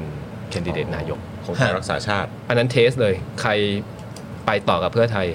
ใครคัดค้าน ฮะ แล้วผมคิดว่าหลังจากวันนั้นเนี่ยมันไม่มันไม่กลับมา มั มัน ไม่เหมือนเดิม มันไม่กลับมาดีกันอีก ครับ พูดอย่างนี้ อืม คือคือตอนนั้นเนี่ยตอนผมผมบรรยากาศตอนอนาคตใหม่ตั้งมาแรกๆเนี่ยคนดีใจนะ อืม ฝั่งประชาธิปไตยเองฝั่งเพื่อไทยเองผมรู้สึกก็ก็ดีใจนะ อืม มันเหมือนมีอะไรอะมีมีคนมาช่วยอ่ะ มาช่วยกัน มาช่วยมาแบกมามาช่วยกันทะลวงคน มันมี ซึ่งซึ่งอันนี้ผม บรรยากาศที่ดี ผมก็ ตอนนั้น คิดว่าพวกเราก็ไร้เดียงสาแหละ เออ เพราะว่าเราลืมไปว่าไม่ไม่ใช่หรอกที่บ้านอื่นเมืองอื่น ประชาธิปไตยมันต้องมันก็แข่ง มันแข่ แย่ ง งลูกค้ากัน กัน เองแหละ อืม เอาจริง ๆ เนาะทีนี้แต่แต่ผมคิดว่ามันมีความพยายามประคองอะไรบางอย่างจนกระทั่งถึงวันนั้นอ่ะคือพรรคอนาคตใหม่ก็ต้องประกาศว่าไม่เห็นด้วยกับการ การอะไรเสนอทุนกระหม่อมเป็นโนมินเอ่อเป็นแคนดิเดต อืม นายก มันก็แตกกันเลยว่าแบบโอ้แบบเหมือนหลายคนก็กล่าวหาว่ามาเหมือนตบปลาในบ่อเพื่อนหรืออะไรเหมือนมามาแย่งซีนมาอะไรอย่างนี้นะฮะผมผมผมจำได้ประมาณนั้นคร่าวๆในขณะที่เอ่อไทยรักษาชาติก็ถูกถูกยุบ ครับ แล้วก็คือคือรวมๆกันทั้งหมดมันเลยทำให้ตั้งแต่วันนั้นผมคิดว่ามันมีบรรยากาศที่ไม่ไม่เป็นไม่เป็นมิตรกันแล้วก็ อืม มันก็ทำให้ภาพของภาพของเพื่อไทยเนี่ยมันมันกลับมามีความไม่น่าไว้ใจอีกครั้งหนึ่งคือจริงๆตอนปี 5657 เรารู้แหละว่ามันมีความผิดพลาดในเรื่องเอ่อพรพรบ นิสกรรม เนื้อโทษกรรมนะ อืม ผมผมผมคิดว่าไม่ค่อยเป็นประเด็นใหญ่เท่าไหร่คนยังพยายามให้เหตุผลเอ่อ ให้เหตุผลเข้าใจเพื่อไทยนะ อืม ทำไมยังทำไม่ได้ทำไมหมายหมายถึงว่าทำไมไม่ทำเรื่องคนเสื้อแดงแต่ตอนนั้นทำไมถึงอันนี้ถูกคว่ำอะไรเงี้ยผม ครับ ผมคิดว่ามีมีกระแสความเห็นอกเห็นใจสูงอ อยู่ ยู่แต่พอพอหลังทุนกระหม่อมหญิงอุบลรัตน์เนี่ยผมว่ามันพอดีอะมันมีพักใหม่เข้ามารับนะอันนี้ก็ตั้งแต่วันนั้นผมคิดว่าเป็นเป็นเส้นที่สำคัญ ส่วนปัจจัยมันมีปัจจัยเยอะ อืม ผมคิดว่าบางอย่างก็ก็น่าเห็นใจนะอ ครับ ในช่วงที่ทำการเมืองกันยาวๆเนี่ย หลายคนในพักที่ตั้งอกตั้งใจทำงานอะไรเงี้ยมันกลายเป็นช่วงคอสชยาว อืม ช่วงช่วงไม่ปกติยาวอะ อืม ทำให้เขาเขาพลาดโอกาสหลายอย่างใน ฮะ ในเส้นทางการเมือง ครับ แต่พอพอเขากลับเข้ามาอีกตอนนี้กลายเป็นว่ามีเด็กๆรุ่นใหม่ ที่บางคนก็ไม่ได้มีประวัติร่วมต่อสู้อะไรก็ อืม ฮือกันเข้ามา ฮะ นะนะครับมันมันมีความรู้สึกเหมันถูกแซงอะไร อืม เอออันนี้ก็ก็คือไม่ไม่ว่าเห็นด้วยไม่เห็นด้วยผมคิดว่าเราเข้าใจได้ว่าแบบมันมีมันมีความ regret ตรงนี้อยู่อะ อืมอืมมันมีมูดนี้อยู่นะ ใช่ mood นี้อยู่นะค เพ รับ ราะว่าถ้าจริง ๆ ถ้าทุกอย่างสถานการณ์ปกติเขาก็ต้องเป็นรัฐบาลมาตั้งแต่นู้นแล้วก็เป็นยาวมาเรื่อยเลยนะ ในแง่ของการการ ทีนี้ทีนี้ผมคิดว่า 4 ปีที่ผ่านมาเนี่ยผมคิดว่านั่นคือเขาอดทนอย่างที่สุดแล้ว เพราะว่าไม่ได้เป็นรัฐบาลตั้งตั้ง 4 ปีอะนะฮะต้องมาเล่นบทฝ่ายค้าน ซึ่งก็ไม่ได้ถนัดนะเออพูดอย่างนี้ มันก็มีความอยากว่ายังไงครั้งนี้กลยุทธ์คือต้องชนะครับ ชนะต้องแลนด์สไลด์นะ ฮะ ทีนี้พอพอตั้งกลยุทธ์หรือตั้ง KPI ว่าต้องแลนด์สไลด์เนี่ย มันก็อาจจะมีอะไรที่เราเราคิดว่ามันมองมองย้อนหลังอาจจะผิดก็ได้เช่น การรับคนจากพลังประชารัฐกลับมาอะไรอย่างเงี้ย อืม มากกว่า อ๋อโอเค ะไรงี้ยหรือการที่หรือบางอย่างเป็นเรื่องความซวยจริงๆผมคิดว่าพอกระแสพักแรงๆเนี่ยหลายคนที่อยู่ในพื้นที่ก็เลิกลงพื้นที่เพราะว่ากะจะโหนกระแสพักซึ่ง อืม ซึ่งมันมันไม่มามันต้องหนุนกันพื้นที่กับพัก อืม อะไรเงี้ยก็มันมันไม่ไม่ไม่มีเหตุการณ์แบบชัดๆอะไรบางอย่าง มันหลาย ๆ อย่างรวมกั มันมีหลาย ๆ อย่างอะรวมกันมันผิดซ้อนพลาด ผิดซ้อนพลาดเลย อืม รวม ๆ กันทั้งหมดมันทำให้เขาถูกแซง อืมครับผม นะคือเอ่อเดี๋ยวขอขอขอเอาบทสัมภาษณ์ของคุณพี่ชายรัตนดิลกเนี่ยที่ได้พูดในรายการของพี่ดนัยเมื่อเช้าเนี้นะครับ เออ บอกว่าคือคร่าวๆเนี่ยก็คือเอ่อดรพิชัยรัตนดิลกนะภูเก็ตให้สัมภาษณ์ในรายการเจอดลึกทั่วไทยนะครับว่า เหตุผลที่เพื่อไทยอยากได้ตำแหน่งประธานสภา เพราะหนึ่งเป็นการจัดการปัญหาในการจัดสรรตำแหน่งภายในพัก เพราะได้ที่นั่งน้อยตำแหน่งก็จะได้น้อย จึงต้องช่วงชิงตำแหน่ง ดูจากที่อดิศรออกมาพูดพยายามเอาตำแหน่งประธานสภาให้ได้ หรือที่เมื่อวานนี้ที่มีข่าวเพื่อไทยจะเอาสู่ 13บวก1อดิศรก็รีบออกมาบอกว่าไม่ยอม อืม สาเหตุที่ 2 เพราะจะคุมสภาพการเลือกนายกมาจากเงื่อนไขที่2เอ่อเงื่อนไขที่ 2พักนี้ยังรวมกันอยู่ พิธาก็ยังคงได้รับการเสนอเป็นชื่อแรก แต่ถ้าพิธาไม่ได้ ถ้าเพื่อไทยเป็นประธานสภาการโหวตครั้งที่ 2 ก็อาจจะเอาแคนดิเดตจากเพื่อไทยมาโหวตเลย เพื่อให้แคนดิเดตตัวเองมีโอกาสเป็นนายก แต่ถ้าก้าวไกลนั่งประธานสภาก็อาจมีความเป็นไปได้ว่าต้องโหวตเลือกพิธาอีกหลายครั้ง อืม นนี้ก็เหมือนที่เราคุยกันเมื่อสักครู่นี้ ครับ ส่วนสาเหตุที่ 3 นะครับ ก็บอกว่าเพราะตกหลุมพรางขั้วอำนาจเก่า โดยจับเซนส์จากเมื่อวาน คุณสุทินไปพูดที่รายการหนึ่งว่า เมื่อเสร็จเรื่องแล้วจะเข้าใจ พักเพื่อไทยว่าทำไมต้องการตำแหน่งประธานสภาแบบนี้ อืม นะครับอ่าคุณพิชัยเลยสงสัยว่าเพื่อไทยจะตกหลุมพรางแล้ว หลุมพรางที่มีความเป็นไปได้ว่า พักที่อยู่ขั้วรัฐบาลเดิมหรือสอวอก็ได้นะฮะมายื่นข้อเสนอให้เพื่อไทยว่า ถ้าเพื่อไทยเป็นประธานสภาเขาจะโหวตลงคะแนนให้พิธา อืม เพราะเมื่อเพื่อไทยเป็นประธานสภาแล้วก็ใช้อำนาจของประธานสภา ยับยั้งไม่ให้นำเรื่องม .112 ไปพูดคุยในสภา อืม เพื่อไทยเลยคิดว่าถ้าคนของตัวเองเป็น แล้วสร้างหลักประกันไม่ให้อีกฝ่ายไม่สบายใจ แลกกับการมาโหวตพิธาให้เป็นนายก ก็จะเป็นประโยชน์กับก้าวไกลด้วย แต่แต่คุณพิชัยคิดว่า ทางอีกขั้วหนึ่งจะไม่ทำจริง ออกแนวยุให้เพื่อไทยทำแล้วจะได้แตกกันมากกว่า อืม พูดถึงหลุมพราง หรือพูดถึงแบบ คือจะพู พู ด ด ว่า ถึงการโดนต้มอะ เออพูดถึงการโดนต้มนะอาจารย์ คือผมรู้สึกว่าเขาเขาก็โดนแล้วโดนอีกแล้วคือเขาเขาเขาเขาเขาจะไม่เรียนรู้จริงๆเหรอครับ คือยังไงอันอันนี้คือพูดเอาตรงๆเลยการโดนต้มอ่ะ เออ การที่แบบมีความเชื่อว่า เอ้ย เดี๋ยวเขาก็จะนั่นแหละ เออถ้าเราดีๆกับเขาอ่ะ เดี๋ยวเขาก็จะยอมเราเองแหละอะไรอย่างเงี้ยเออซึ่งเราก็เห็นแล้วเห็นอีกซ้ำแล้วซ้ำอีก เกิดขึ้นแล้วเกิดขึ้นอีกหลังปี 49 เป็นต้นมาเนี่ย หรืออาจารย์มองไง มันอาจจะจริงก็ได้ คือคือถ้ามันจริงเนี่ยผมผมพูดอย่างนี้ก่อนคือถ้ามันจริงเนี่ยผมคิดว่าคือคนเราเวลาทำดีลอะไรเนี่ยเราเราดีลบนบนพื้นฐานของหลักเหตุผล ครับ ถ้าถ้าได้ถ้าถ้าสิ่งที่ได้เท่ากับสิ่งที่ให้ไปหรือว่ามากกว่า ถ้า ครับ พอใจเราก็ดีลมันก็เกิดขึ้น อ่าน นะฮะโอเคเอ่อแต่ผมคิดว่าเอ่อเราดูฝั่งอนุรักษ์นิยมหรือฝั่งขวาทุกวันเนี่ย ครับ มันดีลกับเราด้วยเหตุผลหรือเปล่า ไม่นะ อืม มันดีลด้วยความคือคือความเกลียดประชาธิปไตยเกลียดความก้าวหน้าอะไรเนี่ยมันมันเกลียดในเลเวลที่แบบอะไรอะมันมันมันเป็น เอาอะไรมา มัน ดิว มันเกลียดแหละมัน เอา มัน อืม มันไม่มีทางบางทีมันไม่สามารถจะคุยกันได้ ไม่สามารถนั้นการการพยายามจะไปดีลอะไรต่างๆเนี่ยผมคิดว่ามันอาจจะไม่มีประโยชน์ถ้ามันมีเรื่องนั้นจริงนะเพราะว่าคำแม่คืออย่างเงี้ยฝั่งประชาธิปไตยมันน่ากลัวเพราะมีมวลชนเยอะ อืม ครับมวลชนที่น่ากลัวสุดเลย สมมติม็อบเด็กบวกเสื้อแดง อืม โอ้โหโคตรใหญ่นะใหญ่ใหญ่นะใหญ่นะ อืม แล้วก็สมมติมีคนชั้นกลางมีคนชั้นสูงที่เบื่อลุงแล้ว ฮะ ก็คือประชาธิปัตย์เก่าพันธมิตรเก่านี่แหละเสื้อเหลืองครับ มาแบก มา อัพ อีก ให้อีก อืม เพราะเพราะเพราะอันนี้มันเป็นสภาพที่เกิดขึ้นก็คืออะไรอะคนมันไม่พอใจหลายเรื่องแหละแต่มันไหลมารวมกันหน่วยค่ายเดียว ครับ อืม โอ้ถ้าอย่างนี้น่ากลัว อืม ใหญ่เนอะทำไงมันก็ต้องแยกมวลชน อืม นะฟุบทุบม็อบเด็กก่อนอะไรเงี้ยก็พยายามให้สลายแต่ของพวกนี้คือคือเขาพยายามอยู่แล้วแหละแต่เราไม่ต้องไปช่วยคือฝั่งเราไม่ต้องไปช่วย เขาคือคือคือไม่ต้องไปช่วยเขานะคือสมมติแดงส้มแตกกันนี่ก็ก็ดีเขาก็เดี๋ยวเขาไปทุบส้ม อ่า ทุบเสร็จเขาก็จะเอาแดงทิ้งไว้ทำไมเขา อ่า ทยอยไป ทุบแดง ก็เล่น ท มัน ย ต่อ อยไปใช่ไหม ค ค รั รับ บคือคือผมคิดว่าอันนี้ที่สำคัญที่สุดคือสิ่งที่เขาทำลายอยู่ตอนนี้คือเครดิต อืม อืม อืม อืมอืม ต่อให้เป็นรัฐบาลแต่หมดเครดิตนี่ผมคิดว่าระยะ เหนื่อย ยาวมันก็มันมันก็มันก็แย่นะ ฮะ นะฮะเอ่อง่ายๆก็คือพาดพิงก็คือคุณพักประชาธิปัตย์อ่ะ อืม นะฮะปี 51 ได้เป็นเอ่อ5 51 ใช่ไหมฮะ ครับ ได้เป็นรัฐบาล อืม นะครับ เพราะว่าไปยอมดีลแบบแบบอะไรอะไปไปกอดเนี่ย อ่า ไปกอด จำไม่ได้ ใน อ่า ใน จำไม่ได้ ว่าเอออืมแล้วก็มีเรื่องในค่ย ก็เลยเป็นรัฐบาล ครับ ครับ แล้วก็หลังจากนั้นก็คือ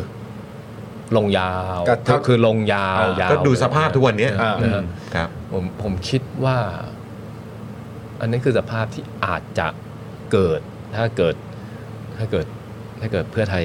ไปตกหลุมอีกฝั่งหนึ่งเนี่ยผมคิดว่าหลายคนที่วิจารณ์แน่นอนมีมีทั้งคนที่ดูถูกพรรคเพื่อไทยอันนี้มันเป็นอาจจะเป็นจริตเก่าจาก สมัยพันธมิตรนะนะ อืม อ่า อ่าโอเค พูดกันตรงๆนะ อ่าโอเค ไม่ไว้ใจทักษิณเออแต่แต่ในขณะเดียวกันผมคิดว่าหลายหลายเสียงที่เตือนอะมันเป็นเสียงที่แบบเข้าใจจริง ๆ ว่าเอ่อปัจจุบันเนี่ยประชาธิปไตยเราที่มันย่อบแย่อะเพราะว่ามันมีฝั่งเอากับไม่เอาประชาธิปไตยแข่งกัน อืม แต่จริงๆระบบที่ถูกอะมันควรจะเป็นทุกพักเอาประชาธิปไตยหมดใน ใน สเปก สาร ตรั ตั้ ม งต้นเลย อ่ะ อืม ในสเปกตรัม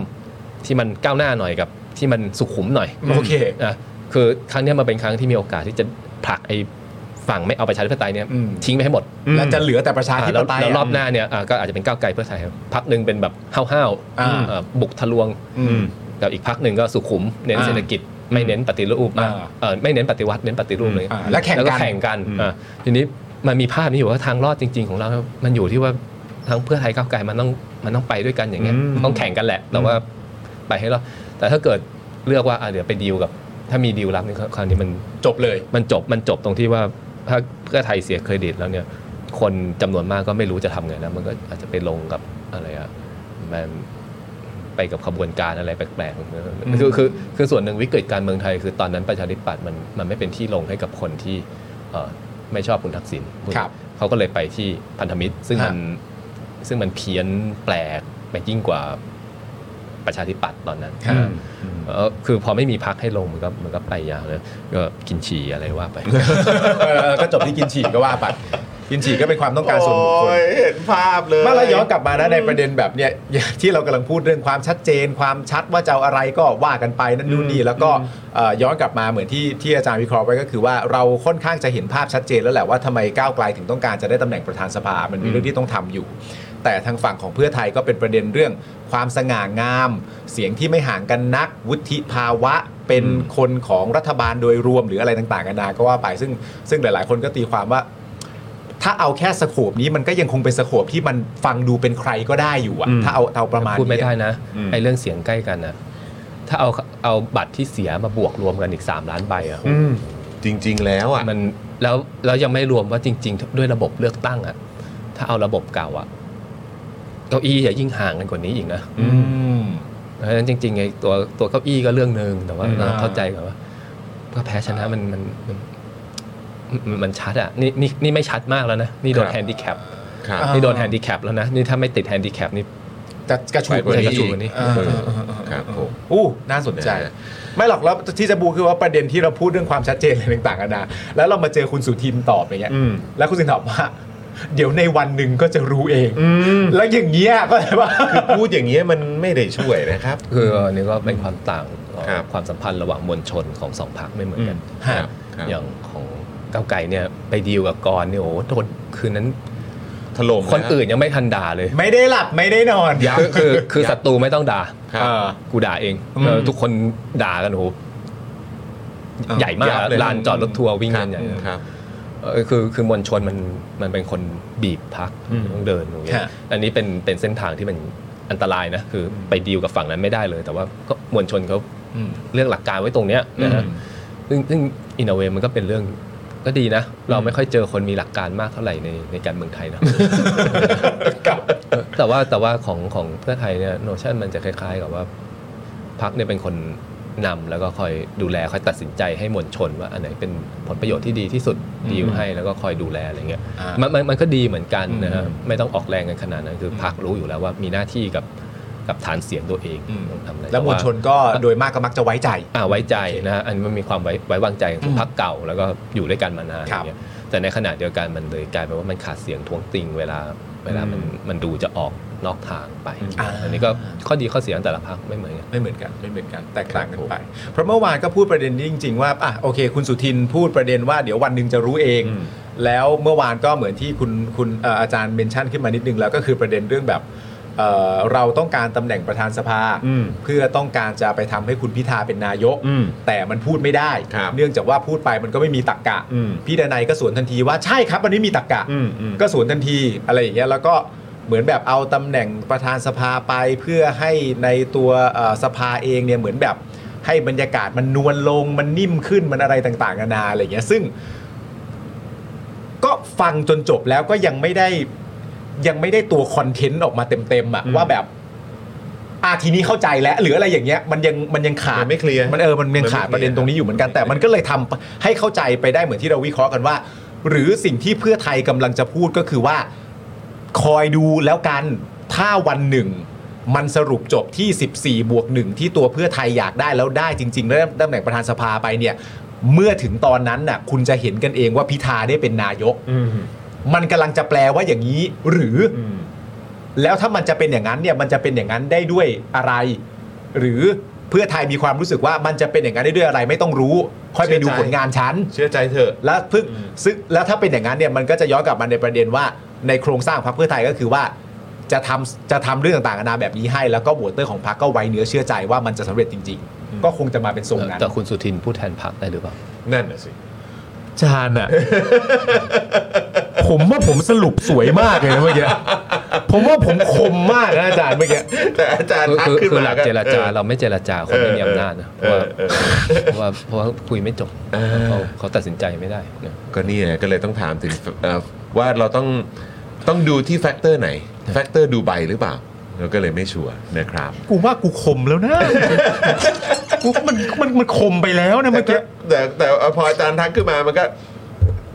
คือจริง ๆ กับ อยู่คุยกับคนที่มีอำนาจหรือเปล่า ใช่ คือจริงๆกับผมไม่ชอบนะ คนที่ทักแล้วผมเถียงยาก โอ้ยอ่ะโอเค เมื่อกี้พี่ออมถือป้ายถือป้ายเอ่อไว้บอร์ดมาครับ ว่าเดี๋ยวอาจารย์ต้องออกประมาณบ่ายสามครึ่งครับผมแหมวันนี้เราก็เมาส์กันยาวพอสมควรขอบพระคุณอาจารย์มากเล เดี๋ย ยว รับ คุณผู้ชมก็จะเข้ามาด่าว่ากูคาบ้านอีก คาบ้าน คุณผู้ชมก็จะมีความสุขกับการที่กูคาบ้านอีก นี่ยังไงวันนี้จะมีถามไวตอบไว อุ๊ยมีซะหน่อยแป๊บเดียวฮะ อาจารย์ครับ โอเค มีเวลา แป๊บเดียวแป๊บ 5นาเดียว ทีครับ ขอถามไวตอบไวทิ้งท้ายหน่อยได้ไหมครับ เพราะว่าเอ่อเอ่อแขกรับเชิญที่ให้เกียรติมารายการของเราเนี่ยเราก็อยากจะ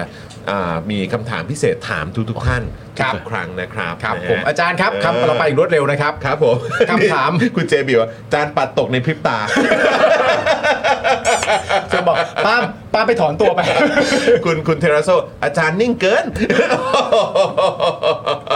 เอามามามาเราเรา มามา เรา มา เราข้ามเรื่องเลยเพราะ เอออี อีกสักพักหนึ่งกูจะอายแล้ว คำถามที่หนึ่งครับอาจารย์ครับ อะไรที่ตอนเด็กๆ อาจารย์คิดว่าเท่ แล้วพอโตมาย้อนกลับไปมองรู้สึกว่าอันนั้นไม่เท่ละ โอ้พวกแบบอะไรอะความเบียวแบบเพชรพระอุมาอะไรเงี้ย เนอะ เดินป่าล่าสัตว์ตัดชีวิตอะไรอย่างงี้ ครับผม ป่าล่าสัตว์ตัด คือ ชีวิต คือมันก็ยังมีมีแง่มุมที่ผมชอบนะ อ่าฮะ ไม่ใช่แล้วแต่ว่าแบบให้เป็นละพินไพวันอะไรอย่างเงี้ย เออ มันมันไม่เท่แล้วอะ บริบทสังคมมันเปลี่ยน อ๋ออ๋อความความแบบมาโชว์มาโชว์เลย นั่นแปลว่า อาจารย์อ่านหนังสือซีรีส์นี้ใช่ไหม อ่านครับอ่าน โอเค อ่านอ่าน ก็อ่านเหมือนกัน เพราะว่าผมคิดว่ามันมันมันมันเป็นอินสปิเรชันให้คนจำนวน มาม าก กเข้าป่านะแต่ว่า อ่ามี มีมีหลายแบบ อ่า เข้าไปเข้าไปเลยเอ่อ เสือดำ ทำมาหา เสื กิ อนดำ ไป เออ เราไปยิง ครับผม ส่งยิงสัตว์ก็มี อ่าครับ เข้าไปอนุรักษ์ก็มี ใช่ใช่ใช่ อ่า ครับ ดีเราเรามา ออ ทางถูกอะ ถือก็ ใช่ ถือว่า ใช่ เป็นจุดสตาร์ท เออ เออให้เราเข้าเข้าวงการนี้ เอ เอ อ อนะแต่ว่าจะไปสายไหนก็ว่า ใช่ ไป เพราะผมมาอ่านหนังสือเนี่ยตอนประมาณ เออ ผมอยู่สักประมาณม .4 แล้วผม อืม มีความรู้สึกเหมือนคุณรพินภัยวันสำหรับ เออ ผมอะเขาเป็นเป็นเหมือนซูเปอร์ฮีโร่ เออแบบ คน ไทยๆ คน เลย คน ทำได้ทุก ไทย อย่างอ่า ๆทำได้ทุกอย่าง เวอ เก่ ร์ ง ชัน มาก ไทย คาถาอาคม อ่าอ่าอ่า อะไรอย่างเงี้ยแล้ว เออ จนแบบเราดูแบบการ์ตูนเมืองนอกที่มัน เออ มีซูเปอร์ฮีโร่เย เอ อะ อ ๆไงแล้วผมมีความรู้สึกว่าคุณรพินเป็นอย่างนั้น อ่า แต่ว่าณตอนนี้ก็กูก็ไม่ยิงสัตว์อะ นี่ดีกว่ากูคงไม่ยิงสัตว์อะเออคำถาม ข้อสองครับ คำถามที่ 2 ครับอาจารย์ครับ ดาราหรือนักร้องที่อาจารย์เคยกรี๊ดตอนเด็กๆค เอ รับ อ เคยติดตามประทับใจ อั นะ นนี้ เออ อั อั นนี้ซีเรียสคือผมไม่มีอะ ไม่มีเหรอ ไม่มีเลยดารา ไม่มีเลยดารานักร้องพิธีกรใดๆ ไม่ ไม่ มี มี ดน ทั้ง ตรี สิ้น ตอนนี้ยังไม่มีเลย ไม่มีฮะ ดูได้หมดรู้จักชื่อรู้จักอะไรดู อ่า แต่ว่าไม่ ไม่ได้ชื่นช คือ อบ ผม ใคร ไม่ เป็นพิเศษเออผมผมไม่กรีดคนใช่ อ่าโอเคก็ อ๋อ คือเปิดกว้างรับชม อ่าใช่ รับฟัง แต่ว่าอาจจะไม่ได้แบบว่า โอ้แบบว่าน มันไม่มี ชื่น อะ ชม คือ เป็นพิ คือ เศ แล้ว ษ ผมผมเป็นคนไม่ดูละครไม่ไม่ฟัง อ๋อ พลง โอเคโอเคโอเค ชัดเจนชัดเจน ชัดเจนฮะชัดเจนชัดเจน นี่อาจารย์สังคม ชอบความชัดเจนแบบเนี้ยฮะ ดีครับ ฮะ ดี ดี ค ครั รับ บ ต้องอย่างนี้ฮะ งั้น รับ คำถามข้อที่ 3 ครับ อันนี้น่าจะต้องมี อืม ภาพยนตร์เรื่องโปรดครับ มีไหมฮะ โอ้หลายเรื่องเลยเนาะ อ่า เพราะว่า ขอสัก เอา หนึ่ง แบบ เรื่อง จูราสสิกพาร์ค Jurassic Park ภาคหนึ่งเลยไหมฮะ ภาคหนึ่ง ภา ภา ค ค ห ห นึ่ นึ่ ง ง นะ ว้าว เออต้องภาคหนึ่งเนาะ คือมันสุดยอดของจินตนาการนะ อ่า เทคโนโลยีในยุคนั้น มาก แล้วก็ เออ ความน่ากลัวคือจัดเต็มคือ เออ คือมันมันมันน้อยแต่มากอะจัดเต็มมาทุกอย่าง ใช่ สมจริง ใช่ น่ากลัว ไม่แล้วเด็กๆ เราดูเราเชื่อ โอ้ สุดสุดเลยนะ เพลงประกอบไพเราะฉาก ใช่ อลั ผ ง มว่า การ ดูทุกวันนี้ก็ยังน่ากลัวอยู่นะ ดื้อดื้อดื้อ ใช่ครับผม จูราสสิกพาร์คอ่า แล้ว ภาพ ก็ ยนตร์ ทุกวันนี้ก็ มีอยู่บนเครื่องก็ดู เออ ดูดู ใช่ ดู ใช่ ตดูลอดวนได้ฮะ อ่าดูนะเหมือนกันเหมือนกัน ใช่ ชอบ ใช่ มากเหมือนกันจูสิตปาร์คคำถามข้อทีสี่4 ครับอาจารย์ครับ อะไรที่อาจารย์อยากเก่งกว่านี้ครับ อืม เออเวลาเจอคนแปลกหน้าแล้วก็อยากจะแบบพูดคุยกับเขารับมือเขาเก่งกว่านี้คือ คือผมเป็นคนถ้าถ้ามีคนมาทักมาเลยผมผมจะงงงๆผมอาจจะแบบรับมือไม่ค่อยถูก อ่าๆ อ๋อ การการพูดคุยกับคนแปลกหน้าที่เพิ่งรู้จัก อ่าแบบเฉพาะหน้าแบบเจอกันแบบเดินสวนกันยกมือไหว้อะไรเงี้ยเข้ามาคุยอะไรเงี้ย อ่า เออผมมีปัญหาหลายอย่างเรื่องจำหน้าไม่ได้จำชื่อไม่ได้อะไรเงี้ย อ๋อ ไม่ไม่รู้บางที เวลาเขาแบบมาชมอย่างเงี้ยแบบ เออ เดี๋ยวเคยดูรายการคือผมก็เออไม่รู้ทำไงคือคือ มันมันก็เลย ทำตัวไม่ถูกทำตัวไม่ถูก อ๋อโอเค โดยนิสัยผมผมเป็นคนชอบชอบแซะหรือจิกคนกลับอะไรเงี้ยแต่ผมเข้าใจ ว่า ในในสภาวะนั้นผมผมแบบผมคลิปเขากลับไม่ได้นะ อ๋อเพราะเราก็จำหน้าเขาไม่ได้ซะด้วย อาจจะไม่ถูกใจ ไอ้พวกแบบซาคาซึมเลยแบบ เออ จัดมัน อ๋อ มันไม่ได้ โอเคโอเค เหมือนที่อาจารย์ทักผมเมื่อกี้ใช่ไหมโอเคเข้าใจเข้าใจไม่เป็นไรไม่เป็นไรไม่เป็นไรแล้วแล้วเพอร์เฟกของอาจารย์ที่อาจารย์อยากให้เกิดขึ้นมันคือมันคือประมาณไหน สมมติมีคนเดินมาทักอาจารย์ว่าอาจารย์เข็มทองสวัสดีครับ แล้วอยากจะตอบโต้เขาได้เลยหรือว่า เอ เราก็ตอบโต้คุยต่ได้อเนื่องได้ เล เลย ย ดูรายการอะไรหรอ เออ ชอบตรงไหนเอาเลยขอบคุณมากนะ อ๋อแล้วก็คือแคริออนบทสนทนาแบบ นิดเดียวอะเอาเอาแค่สองสามประโยคแต่ไม่ให้มันแบบไม่ให้ อ่า มัน ดูเคอะเขิ อ๋ น อโอเคโอเคโอเคโอเคโอเค โอเค อ่าอ่า แล้ว โอ มัน เค มันมีปัญหาอย่างแบบคนมาทักผมก็งงๆเออหรือว่าบางทีเราเจอคนที่เราอยากแบบถ่ายรูปด้วยเนี่ยผมก็ไม่กล้า เออ ไม่กล้าแบบไม่กล้าไปขอเขาเป็นคนแบบไม่ไม่รู้จะทำยังไง อ๋อ โอเค โอเค แต่วันนี้ตอนท้ายรายการเราจะถ่ายรูปกับอาจารย์นะนี่บอกอาจารย์ไว้ก่อน ขอเป็นเที่ยว ขอไปที่ระลึกหน่อยนะครับผมคำถามที่ 5 ครับอาจารย์ครับ รู้สึกอย่างไรกับการทำรัฐประหารครับ โอ้โหโคตรเลวร้ายเลยอะคือแบบโคตรอะไรอะคือมันเฮี้ยเนาะ เออเออเออเออมันมันเฮี้ยนะเออเออ ครับ มันเป็นเอ่อในด้านหลักการก็ผิด ฮะ เพราะว่า หลักการผิด โอกาส เค ของประเทศมันก็เสียไป อืม ชีวิตคนต้นทุนอะไรต่า ฮะ งๆเสียไปหมด ค เรา รับ ไม่เคย recover แล้วค ครั น บ พวกนี้ก็มาเที่ยวสั่งสอนเราเรื่องให้เป็นคนดีให้ทำถูกทำผิดคือจริงๆมึง เรื่องสติปัญญาด้วยด้านศิลธรรมเนี่ยมันมันมันต่ำกว่ามาตรฐาน มัธยฐานสังคมอยู่แล้วอะนะครับ คนที่ อืม ทำอะแต่ว่ามายกตัว อันนี้ก็เป็นความเศร้าของสังคมไทยจริงๆคนที่ชอบสั่งสอนคนอื่นบางทีแย่นะ อืม เอ่อ ครับ เป็นกูอะกูจะเจ็บ นะ ได้ยินเปล่า ต้องเจ็บสิ ต้องเจ็บแล้วนะเมื่อกี้ ฟังเนี่ยไม่เจ็บ ต้องเจ็บแล้วนะ ไม่มีนอกจากนอกจากแยบเพี้ยมาหน่อย นึงนอกนั้นไม่มีคำหยาบสักคำเลยนะเจ็บมากนะ เจ็บครับ เจ็บมาก ค นะ รับผม หมดแล้วครับอาจารย์ครับห้าคำถาม คุณทีบิวอะอย่างน้อยก็ยังได้เห็นอาจารย์ผ่อนคลายก่อนก ลับ โอ้ยวันนี้สุดยอดมากเลยครับ ขอบขอบพระคุณอาจารย์มากๆ ขอบพระคุณอาจารย์มากๆ ขอบ ค พ รับ ระคุณอาจารย์มากๆรับ มีคำถามจากทางครับ บ้านนะคะ ครับครับบ้านว่าไง ถาม ฮะ ว่าอาจารย์โดนทักบ่อยไหมว่าบ่อยไหมว่าหน้าเหมือนชัยวุฒิ เออ ก่อนจะหน้าเหมือนชัยวุฒิเนี่ย เออ มีคนบอกผมหน้าเหมือนกิตติสิงหาปัตย์ โอ้ครับผม แต่แต่เรื่องชัยวุฒิมีคนทักมี ครับ มี ผม มีจริงมีจริง ครับ มี โอ มี เคโอเค มี โอเค มี เออเออแต่ว่าพอบอกว่าเหมือนเหมือนพี่กิตติอะ ได้เหมือนกัน เออก็ ได้ ได้ เหมือน เห กัมืนอน ได้ กันครัเหมือนกันได้บ เหมือผมนกัน เพราะเพราะคุณผู้ชมเถียงกันอยู่ในคอม ค เม รับ นต์ ว่า ว่า อ๋อ แบบ เถียงกันอยู่ใช่ไหม เนี่ย แบบเหมือนไหมอาจารย์เหมือนไหมแล้วก็แบบ อย่าไปเรียกอาจารย์อย่างนั้นอย่าไปพูดอย่างนั้น ไม่ได้นะเออนะครับมีคนถามว่าอยากถามว่าอาจารย์เหนื่อยไหมเออนะก็เดี๋ยวอาจารย์จะได้พักแล้วนะครับ ใช่ นะเดี๋ยวต้องกลับบ้านไปจัดกระเป๋าด้วยเนี่ย ใช่ครับใช่ครับใช่ครับ ผมนะฮะ โอเค เรารบกวนอาจารย์เวลาอาจารย์ ถูกต้องครับ ป เดี๋ยวอาจารย์ มณนี้ จะต้องออกเดินทางแล้วอ่ะคุณผู้ชมครับเดี๋ยวพรุ่งนี้เรากลับมาเจอกันบ่ายโมงนะครับ เช่นเคยนะครับ ครับ บ่ายโมงแล้วพรุ่งนี้ไทนี่สีท่าแซะจะแวะมาด้วยนะครับ ก็เดี๋ยวคอยติดตามกันนะครับ แต่ ครับ วันนี้หมดเวลาแล้วนะครับ คุณผู้ชมขอบพระคุณคุณผู้ชมมากๆเลยนะครับ ที่ติดตามพวกเรามาตั้งแต่ต้นจนจบรายการช่วงท้าย อย่าลืมกดไลค์กดแชร์กันด้วยนะครับคุณผู้ชม แล้วก็ถ้ามีอะไรอยากจะเอ่อส่งตรงถึงอาจารย์ก็คอมเมนต์กันเข้ามาได้ด้วยละกันนะครับ ครับ นะฮะ วันนี้หมดเวลาแล้วนะครับ ผมจอมยูนะครับ คุณปาล์มนะครับ พี่ออมนะครับ อาจารย์นะอยู่กับเราตรงนี้นะครับ อาจารย์แบงค์นะครับ แล้วก็พี่โรซี่ด้วยนะครับ พวกเราทุกคนลากันไปก่อนนะครับ สวัสดีครับ สวัสดีครับ สวัสดีครับ สวัสดีครับผม อาจารย์ขอบพระคุณมากๆนะ ขอบพระคุณครับ ขอบคุณครับ กับจอห์นวินยู อยากจะเชิญชวนคุณผู้ชมนะคะ มาเป็นซัพพอร์ตเตอร์ให้กับช่องสป็อคดาของเราค่ะ ตอนเนี้ยทำง่ายมาก แค่คุณผู้ชมนะครับ กดดอกจันนะครับ แล้วก็ตามด้วยเบอร์ที่ขึ้นอยู่ตรงนี้ แล้วก็กดโทรออก หรือกดโทรออกข้างล่างนี้เลยก็ได้นะครับ แค่นี้เนี่ยคุณก็สามารถเป็นซัพพอร์ตเตอร์ให้กับพวกเราแบบรายเดือนได้เลยนะครับ ผ่านเบอร์โทรศัพท์มือถือนั่นเองครับ เราต้องการซัพพอร์ตเตอร์ผู้สนับสนุนเท่าไหร่นะครับ 15,000 คน ตอนนี้เรามีซัพพอร์ตเตอร์5,000 คน ใช่ นะ ซึ่งก็ได้บอกความต้องการนี้ไปเมื่อประมาณปีกว่าๆที่แล้วแล้ว เราก็พยายามกันนะครับ เรื่อยๆเรื่อยๆเป็น 13,000ครับ ตอนนี้เหลือ 5,000นะครับ ไม่เป็นไร เรายังสู้ต่อครับ อีก 10,000 คน อีกหนึ่ง ะ ห ค มื่ รับ นคนเท่านั้นเอง ใช่ค ใช่ รับ ก็คือเราก็พยายามจะทำให้ง่ายที่สุดนะคะ สะดวกที่สุดสำหรับคุณผู้ชมนะคะ บางทีเนี่ยอาจจะแบบว่าเออไปสมัครเป็นซัพพอร์ตเตอร์ไปทำอะไรคือแบบมันกดหลายลิงก์ ใช่ มันวุ่นวายใช่ไหม ใช่ มันบางทีแบบว่ามันไม่ค่อยแน่ใจว่าทำยังไง แต่ว่าอันเนี้ยคือง่ายมากที่สุดเลย แล้วก็ท่านใดที่สมัครแล้วนะครับ ก็สามารถไปติดตามคอนเทนต์ Exclusive นะครับ ได้ที่ Facebook Page Spoke Dark Supporter ได้เลย แล้วก็สำหรับ Supporter ท่านใดที่เป็นผู้สนับสนุนอยู่แล้วทาง YouTube หรือ Facebook นะครับ ก็สามารถทักแชทเข้าไป บอกว่าเป็น Supporter อยู่แล้วอยากเข้ากลุ่มลับ Exclusive สำหรับผู้สนับสนุนเท่านั้นนะครับ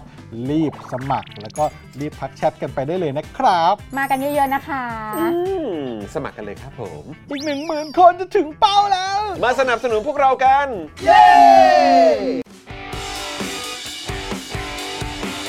Daily t o p i c กกับจอห์นวินยู